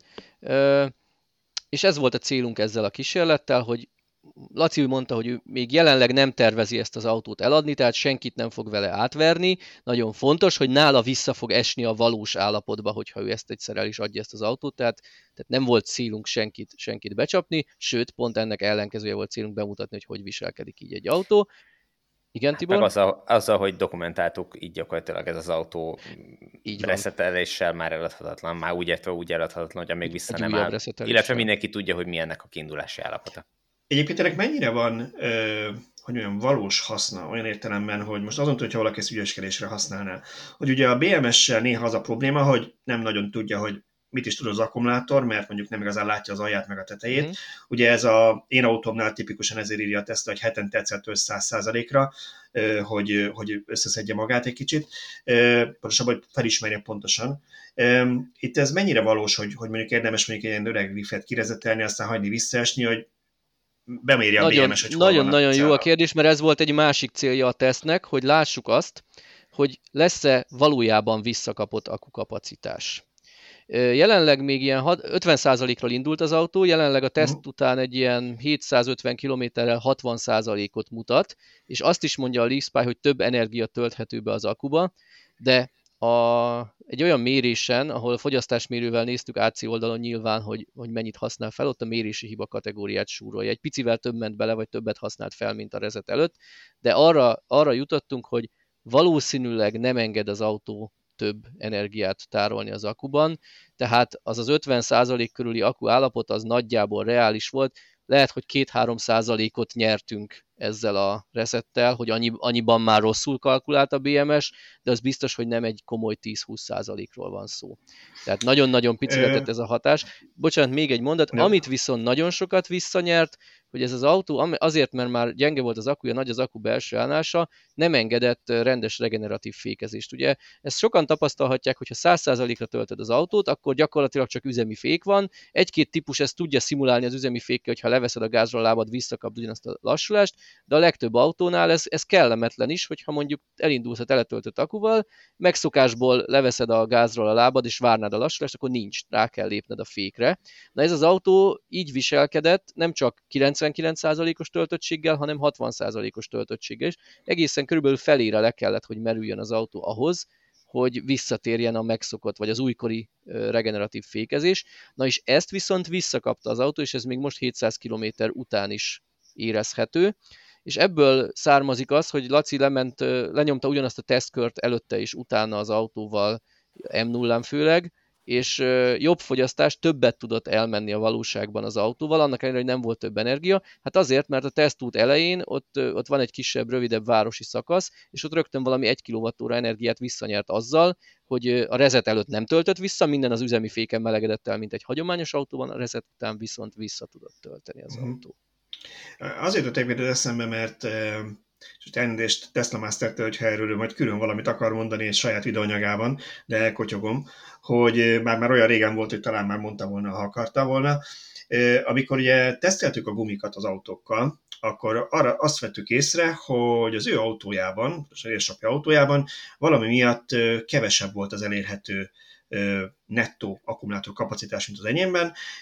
Nekem 2,4 kWh volt ez a buffer, ami igazából ugye ez a tartalék, amit nem enged már odaadni az autó, és olyan 51,5 volt az elérhető, neki viszont valami 5, valamennyi volt ez a tartalék, tehát neki kevesebb volt a kivehető teljesítmény, és nem teljesen értettük, mert a két autó, hát a rendszáma is egy számban tér el, és az alvásszáma is tudom, 50-en belül van, vagy nagyon közel van egymáshoz, és tudjuk, hogy tavaly szeptemberbe került gyártásba a tesztákban, pontosabban akkor kapták meg azt a frissítést, hogy már többet enged kivenni, és nem értettük mi van, és eljátszotta azt, hogy elvitte Superchargerre az autót, úgyhogy teljesen lemerítette, szerintem az a videója ki is ment, hogy teljesen lemerítette az autót, és utána visszaállt a világrendje, tehát miután levitte tényleg nullára az autót, már ott állt a töltőn, és már a, a a Skermite Tesla, ami 0,1 vagy mennyi kilovattóra maradékot mutatott csak, akkor megkapta ő is azt a, de onnantól kezdve normál értéket mutatott neki is a rendszer, és 2,4 volt neki is a tartalék. Szóval ezzel ott is, ott is szükség volt arra, hogy valami miatt az ő autójában a BMS nem tudta, hogy hol van az alja a cellának. Uh-huh. Hát ebben szerintem azért nincs párhuzam a Leaf és a Tesla, illetve egy kisakus és egy nagyakus autó között, mert egy kisakus autót kényszerből is rendszeresen lemerítesz 100%-ra uh-huh, töltesz, mert egyszerűen, ha olyan hatótávokat mész, akkor kénytelen vagy. Viszont egy, egy nagyakus nagy hatótávú autónál azért ez ritka esemény, hogy teknősre érsz haza, és utána 100%-ra töltöd. Úgyhogy ez is benne lehetett, nem, meg ugye Tibor, a Leafre nem, nem jönnek le. Nem mosolyog, Tibor, látod, látod, mit csinálunk? Gonoszan megint mosolyog.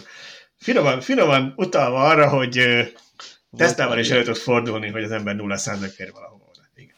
Nem én mondtam. Na de akkor térjünk át, ha már így beszéltünk a gumitesztről, emlékezzünk meg erről a, a gumitesztes kétrészes cikkemről, mert ugye most ment ki a másik rész, és erről még nem beszéltünk, mert itt közben mindenfajta akus izgalmas műsoraink voltak.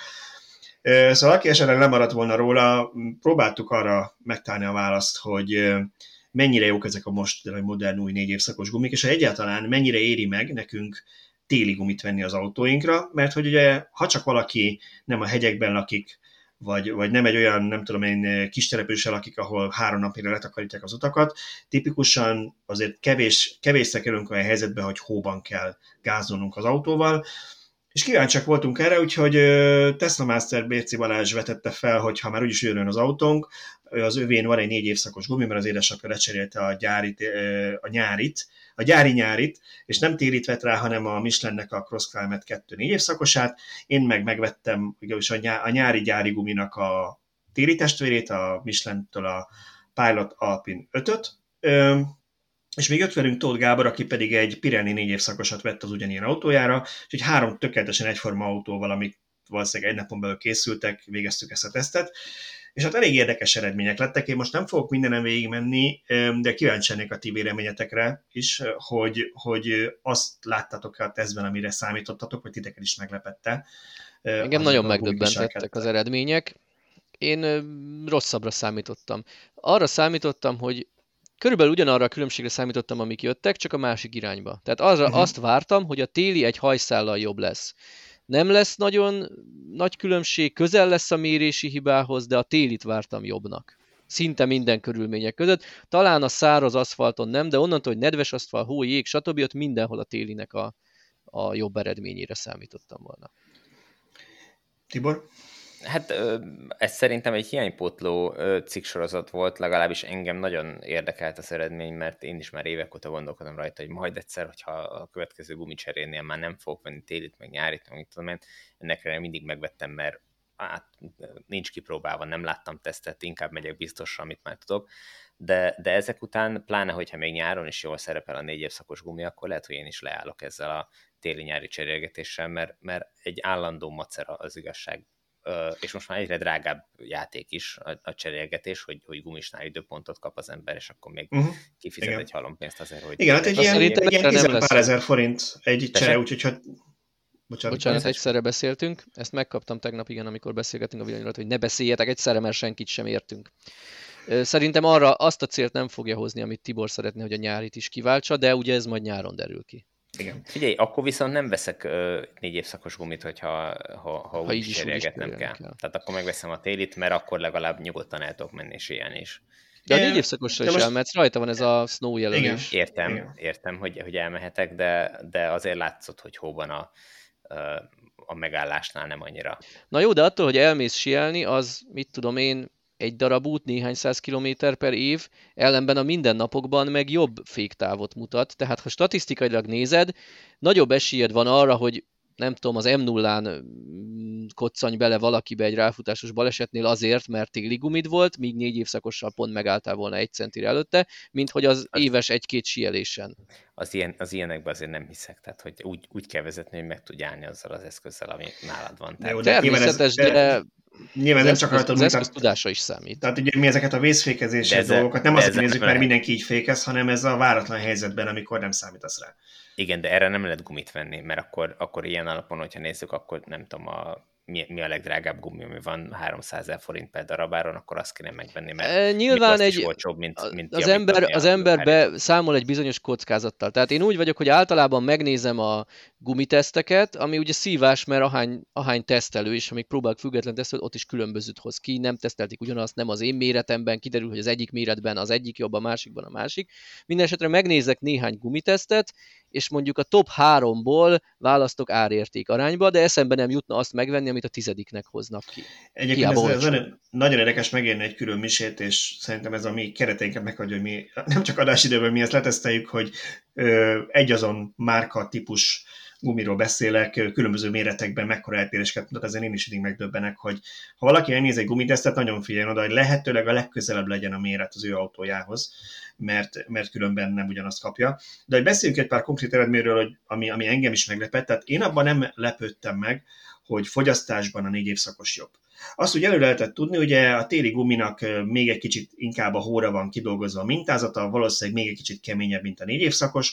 Az egyértelmű volt, hogy száraz úton normál víz nélküli aszfalton rosszabbul fog fogyasztani, és rosszabbul is fogyasztott az enyém, nem tragikusan, mondjuk egy ilyen másfél kilovattórával, de azért az mondjuk egy ilyen 50 kilométeres hatótáv, vagy 30-50 között lehet, úgyhogy ha az ember nullával ér oda valahova, teljesen random példa, akkor ez akár még jól is jöhetett volna olyan esetben neki.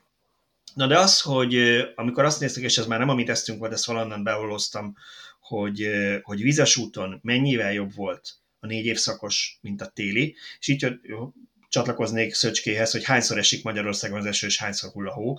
Szóval valószínűleg többször mész esőben az autóval, és ott jelentősen például aquaplaningben 10 km per órával, 10 km per óra volt az eltérés az én gumim és a Michelinnek a négy évszakos gumia között, pedig az én gumim az elveg egy sport téri gumi. És ezt ehhez hogy képest... mérik? Ezt az aquaplaninget, ezt hogy mérik? Hát, hogy pontosan, hogy azt nézik, hogy mikor fut fel az autó a vízre, nem és tudom, hogy ezt a műszerelmét, nem tudom. De most az, hogy te nem hiszel benne, az nem biztos, hogy az eredménynek a invaliditását jelenti. Ha elég sokszor ismételik a tesztet, akkor ott azokat átlagolva ki fog jönni az, hogyha... Tehát én pont emiatt, tehát hogyha ha most Balázsék is, a két Balázs csinált volna egy tesztet, akkor azt mondom, hogy ez jött ki. De amikor csináltak 5-6 mérést, és az 5-6 mérésből 4-nél, 5-nél az egyik gumi lett jobb, következetesen, Ráadásul, ha jól tudom, még autót is cseréltek, hogy ö, olyan is igen. volt, hogy, hogy, ö, igen, hogy másik autóját vezették, pont azért, hogy nehogy valaki, nem tudom, nem taposott rá olyan jól a fékre, és még így is következetesen kijöttek azok az eredmények, akkor, akkor elkezdek hinni benne, és hinni az eredményeknek, és ami, ami így tök ellenmond a logikának, hogy ugye az, arra számítan az ember, hogy jó, a négy évszakosnál nem lepett meg, hogy kicsit jobb a hatótáv, de azt várnám, hogy cserében kicsit rosszabb féktáv. De hogyha jobb a féktáv is, meg jobb a hatótáv is, meg jobban teljesít nedves úton, meg jobban teljesít száraz aszfalton, amin rengeteget járunk, és talán hóban meg jégen egy hajszállal rosszabbul, akkor én is megfontolom, hogy lehet, hogy a következő gumim négy évszakos lesz, bár valószínűleg nyára akkor sem fogom fennhagyni, de minden esetre megvárom a mérést. Ugye fogtok úgy mérni, hogy, hogy nyilván nem a télit a, a négy évszakossal, hanem a nyárit, a te nyári, nyári összehasonlítani a négy évszakossal. Igen, szóval, hogy, hogy nekem is az volt az érdekes, hogy fagypont körül, amikor mértük a fékutakat 100 km per óráról, akkor egy olyan 1,6 métert vert a négy évszakos az én téli gumimra. És én azért valószínűleg jóval többször megyek száraz aszfalton télen, mint hogy én hóban gázoljak, és igen, hóban igazad van Tibornak, ugye a második cikk erről szólt, ott a fordítottját néztük, tehát fordítottját mértük, hóban, és ott csak 30-ról lassultunk, mert ugye nem volt elég nagy táv érintetlen havas táj, ahol tudtunk volna fékezgetni, de 30-ról két tized méterrel, azt hiszem jobb volt a fékútja a téli guminak, hát még jó, hogy mert mi másért gyártanák akkor. És lehetséges, hogy annak, aki mondjuk tényleg évente elmegy többször sielni, és azon a három hónap alatt mondjuk háromszor elmegy sielni, annak megéri.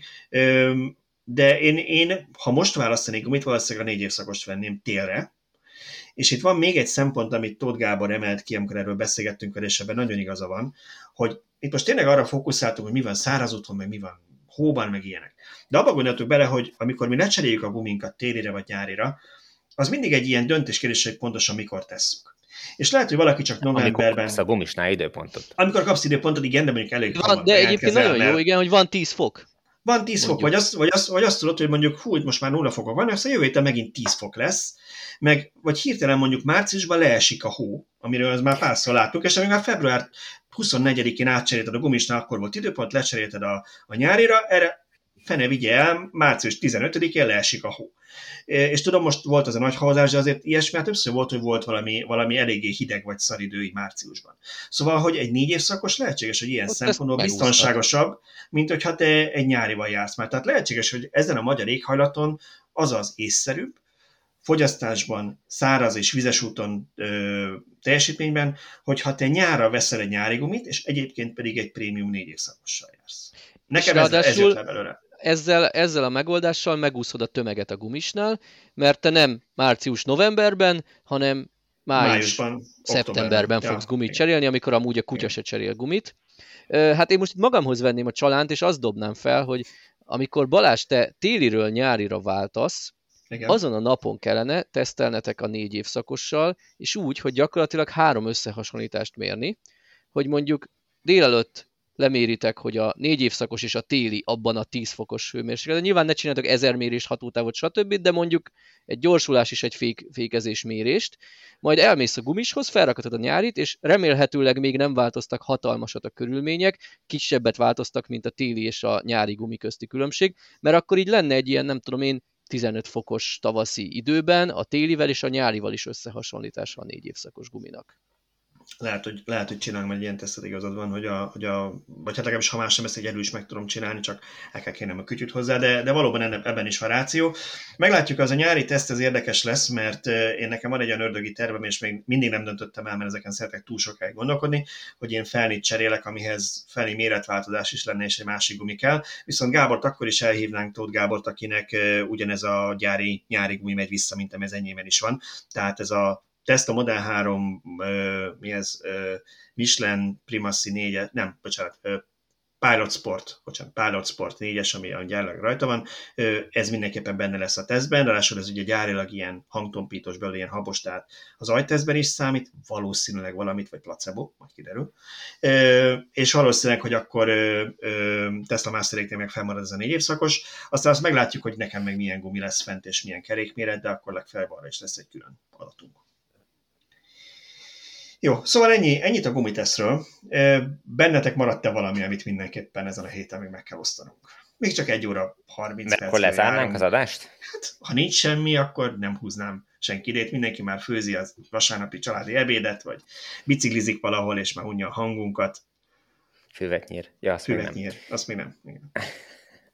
Nekem egy témám van. Én tegnap, mikor autóztam, hallgattam az égésteret, és meglepődve tudatosult bennem, hogy ők ezt már tíz éve nyomják. Aztán. Ez volt a tizedik évfordulójuk, és egy ilyen jubileumi adást raktak össze, innen gratulálunk a srácoknak, és köszönjük, hogy elkezdték tíz évvel ezelőtt ezt csinálni, mert hogyha ők nem kezdték volna, akkor nekünk most nem lenne villanyóránk.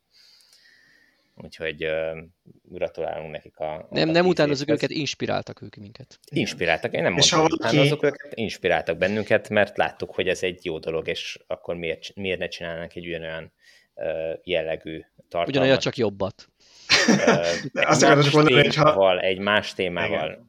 Nem, ha, ha hát, valaki, uh, akkor érezzük, hogy mennyire nehéz dolguk van, mert ez lehet, hogy nagyon egyszerűen tűnik, erről beszéltünk a századik adásban, hogy csak lerakod, amíg úgyis beszélgettünk, csak fölvesszük, de valószínűleg ez náluk is egy jóval komplikáltabb és, és több munkát igénylő folyamat, úgyhogy eh, én nagyon, nagyon értékelem a kitatás kötő tíz éven keresztül csinálták ezt folyamatosan. Igen, ők ezt azért jól kezdték, vagy ügyesen kezdték, mert, mert nem kis saját hangrögzítővel, meg számítógéppel ültek neki teljesen amatőrként, hanem bevonultak egy rádiónak a profi stúdiójába, és ott vették föl, de ahogy azért elhangzott a, a tegnapi adásban, azért ők is szívtak rendesen, tehát náluk is volt véletlenül nem felvett adás, meg, meg menet közben lekapcsolt rögzítő, meg, meg, meg minden egyéb, amit el tudtok képzelni, meg rossz hangminőség, mégis még mindig belefutnak abba, hogy, hogy valamelyik szereplőnek a hangja nem tökéletes, ami nagyon jól mutatja, hogy azért nem egy egyszerű műfajról van szó, de hát nyilván nyomják tíz éven, nagyon jó tartalmakat, nagyon jó vendégeket tudnak meghívni. Mondjuk azt egy kicsit fájlaltam, hogy, hogy amit mindenki kiemelt, hogy, hogy mennyire jó volt, és, és, és ki volt a legjobb vendég, hogy a Hanula Barna szerepel náluk a, még mindig a, a top listán. Jó, hát nézd, ugye nyilván minden, minden ilyen adásnak megvan az a közönsége, aki, aki keresi, most ez csúnya szóval az igazolást, a megerősítést, igen, és örül neki, hogy hajonokat hall, ami, amivel ő egyetért, és arra lelkesen bologat, és halul a, bar, halul a barna ezeket az igényeket kiszolgálja a belsőgésű motorok híveinek. Biztos ellenkező irányban nálunk is van olyan, aki annak örül, hogy mi azt mondjuk, hogy mennyivel jobb a villanyautó. Na mindegy, szóval Ugye, szóval gratulálunk a kollégáknak, gratulálunk ezt, a... használjuk ezt a szót, szóval a égéstér szerzőnek, szerkesztőnek, részvevőjének a tíz évhez, és meglátjuk, hogy mi kihúzzuk-e tíz évig, van-e bennünk is egy spiritus. Majd elválik. Na de jövő héten még biztosan vagyunk. ha csak nem történik valami, nem tudom, meteor becsapódás a Földön, úgy tervezzük, hogy jövő héten van villanyóra, úgyhogy akkor köszönöm szépen nektek ismét a beszélgetést, hallgatóknak, nézőknek pedig azt, hogy velünk tartottak, és találkozunk jövő héten ugyanitt a villanyórában. Sziasztok! Sziasztok! Sziasztok!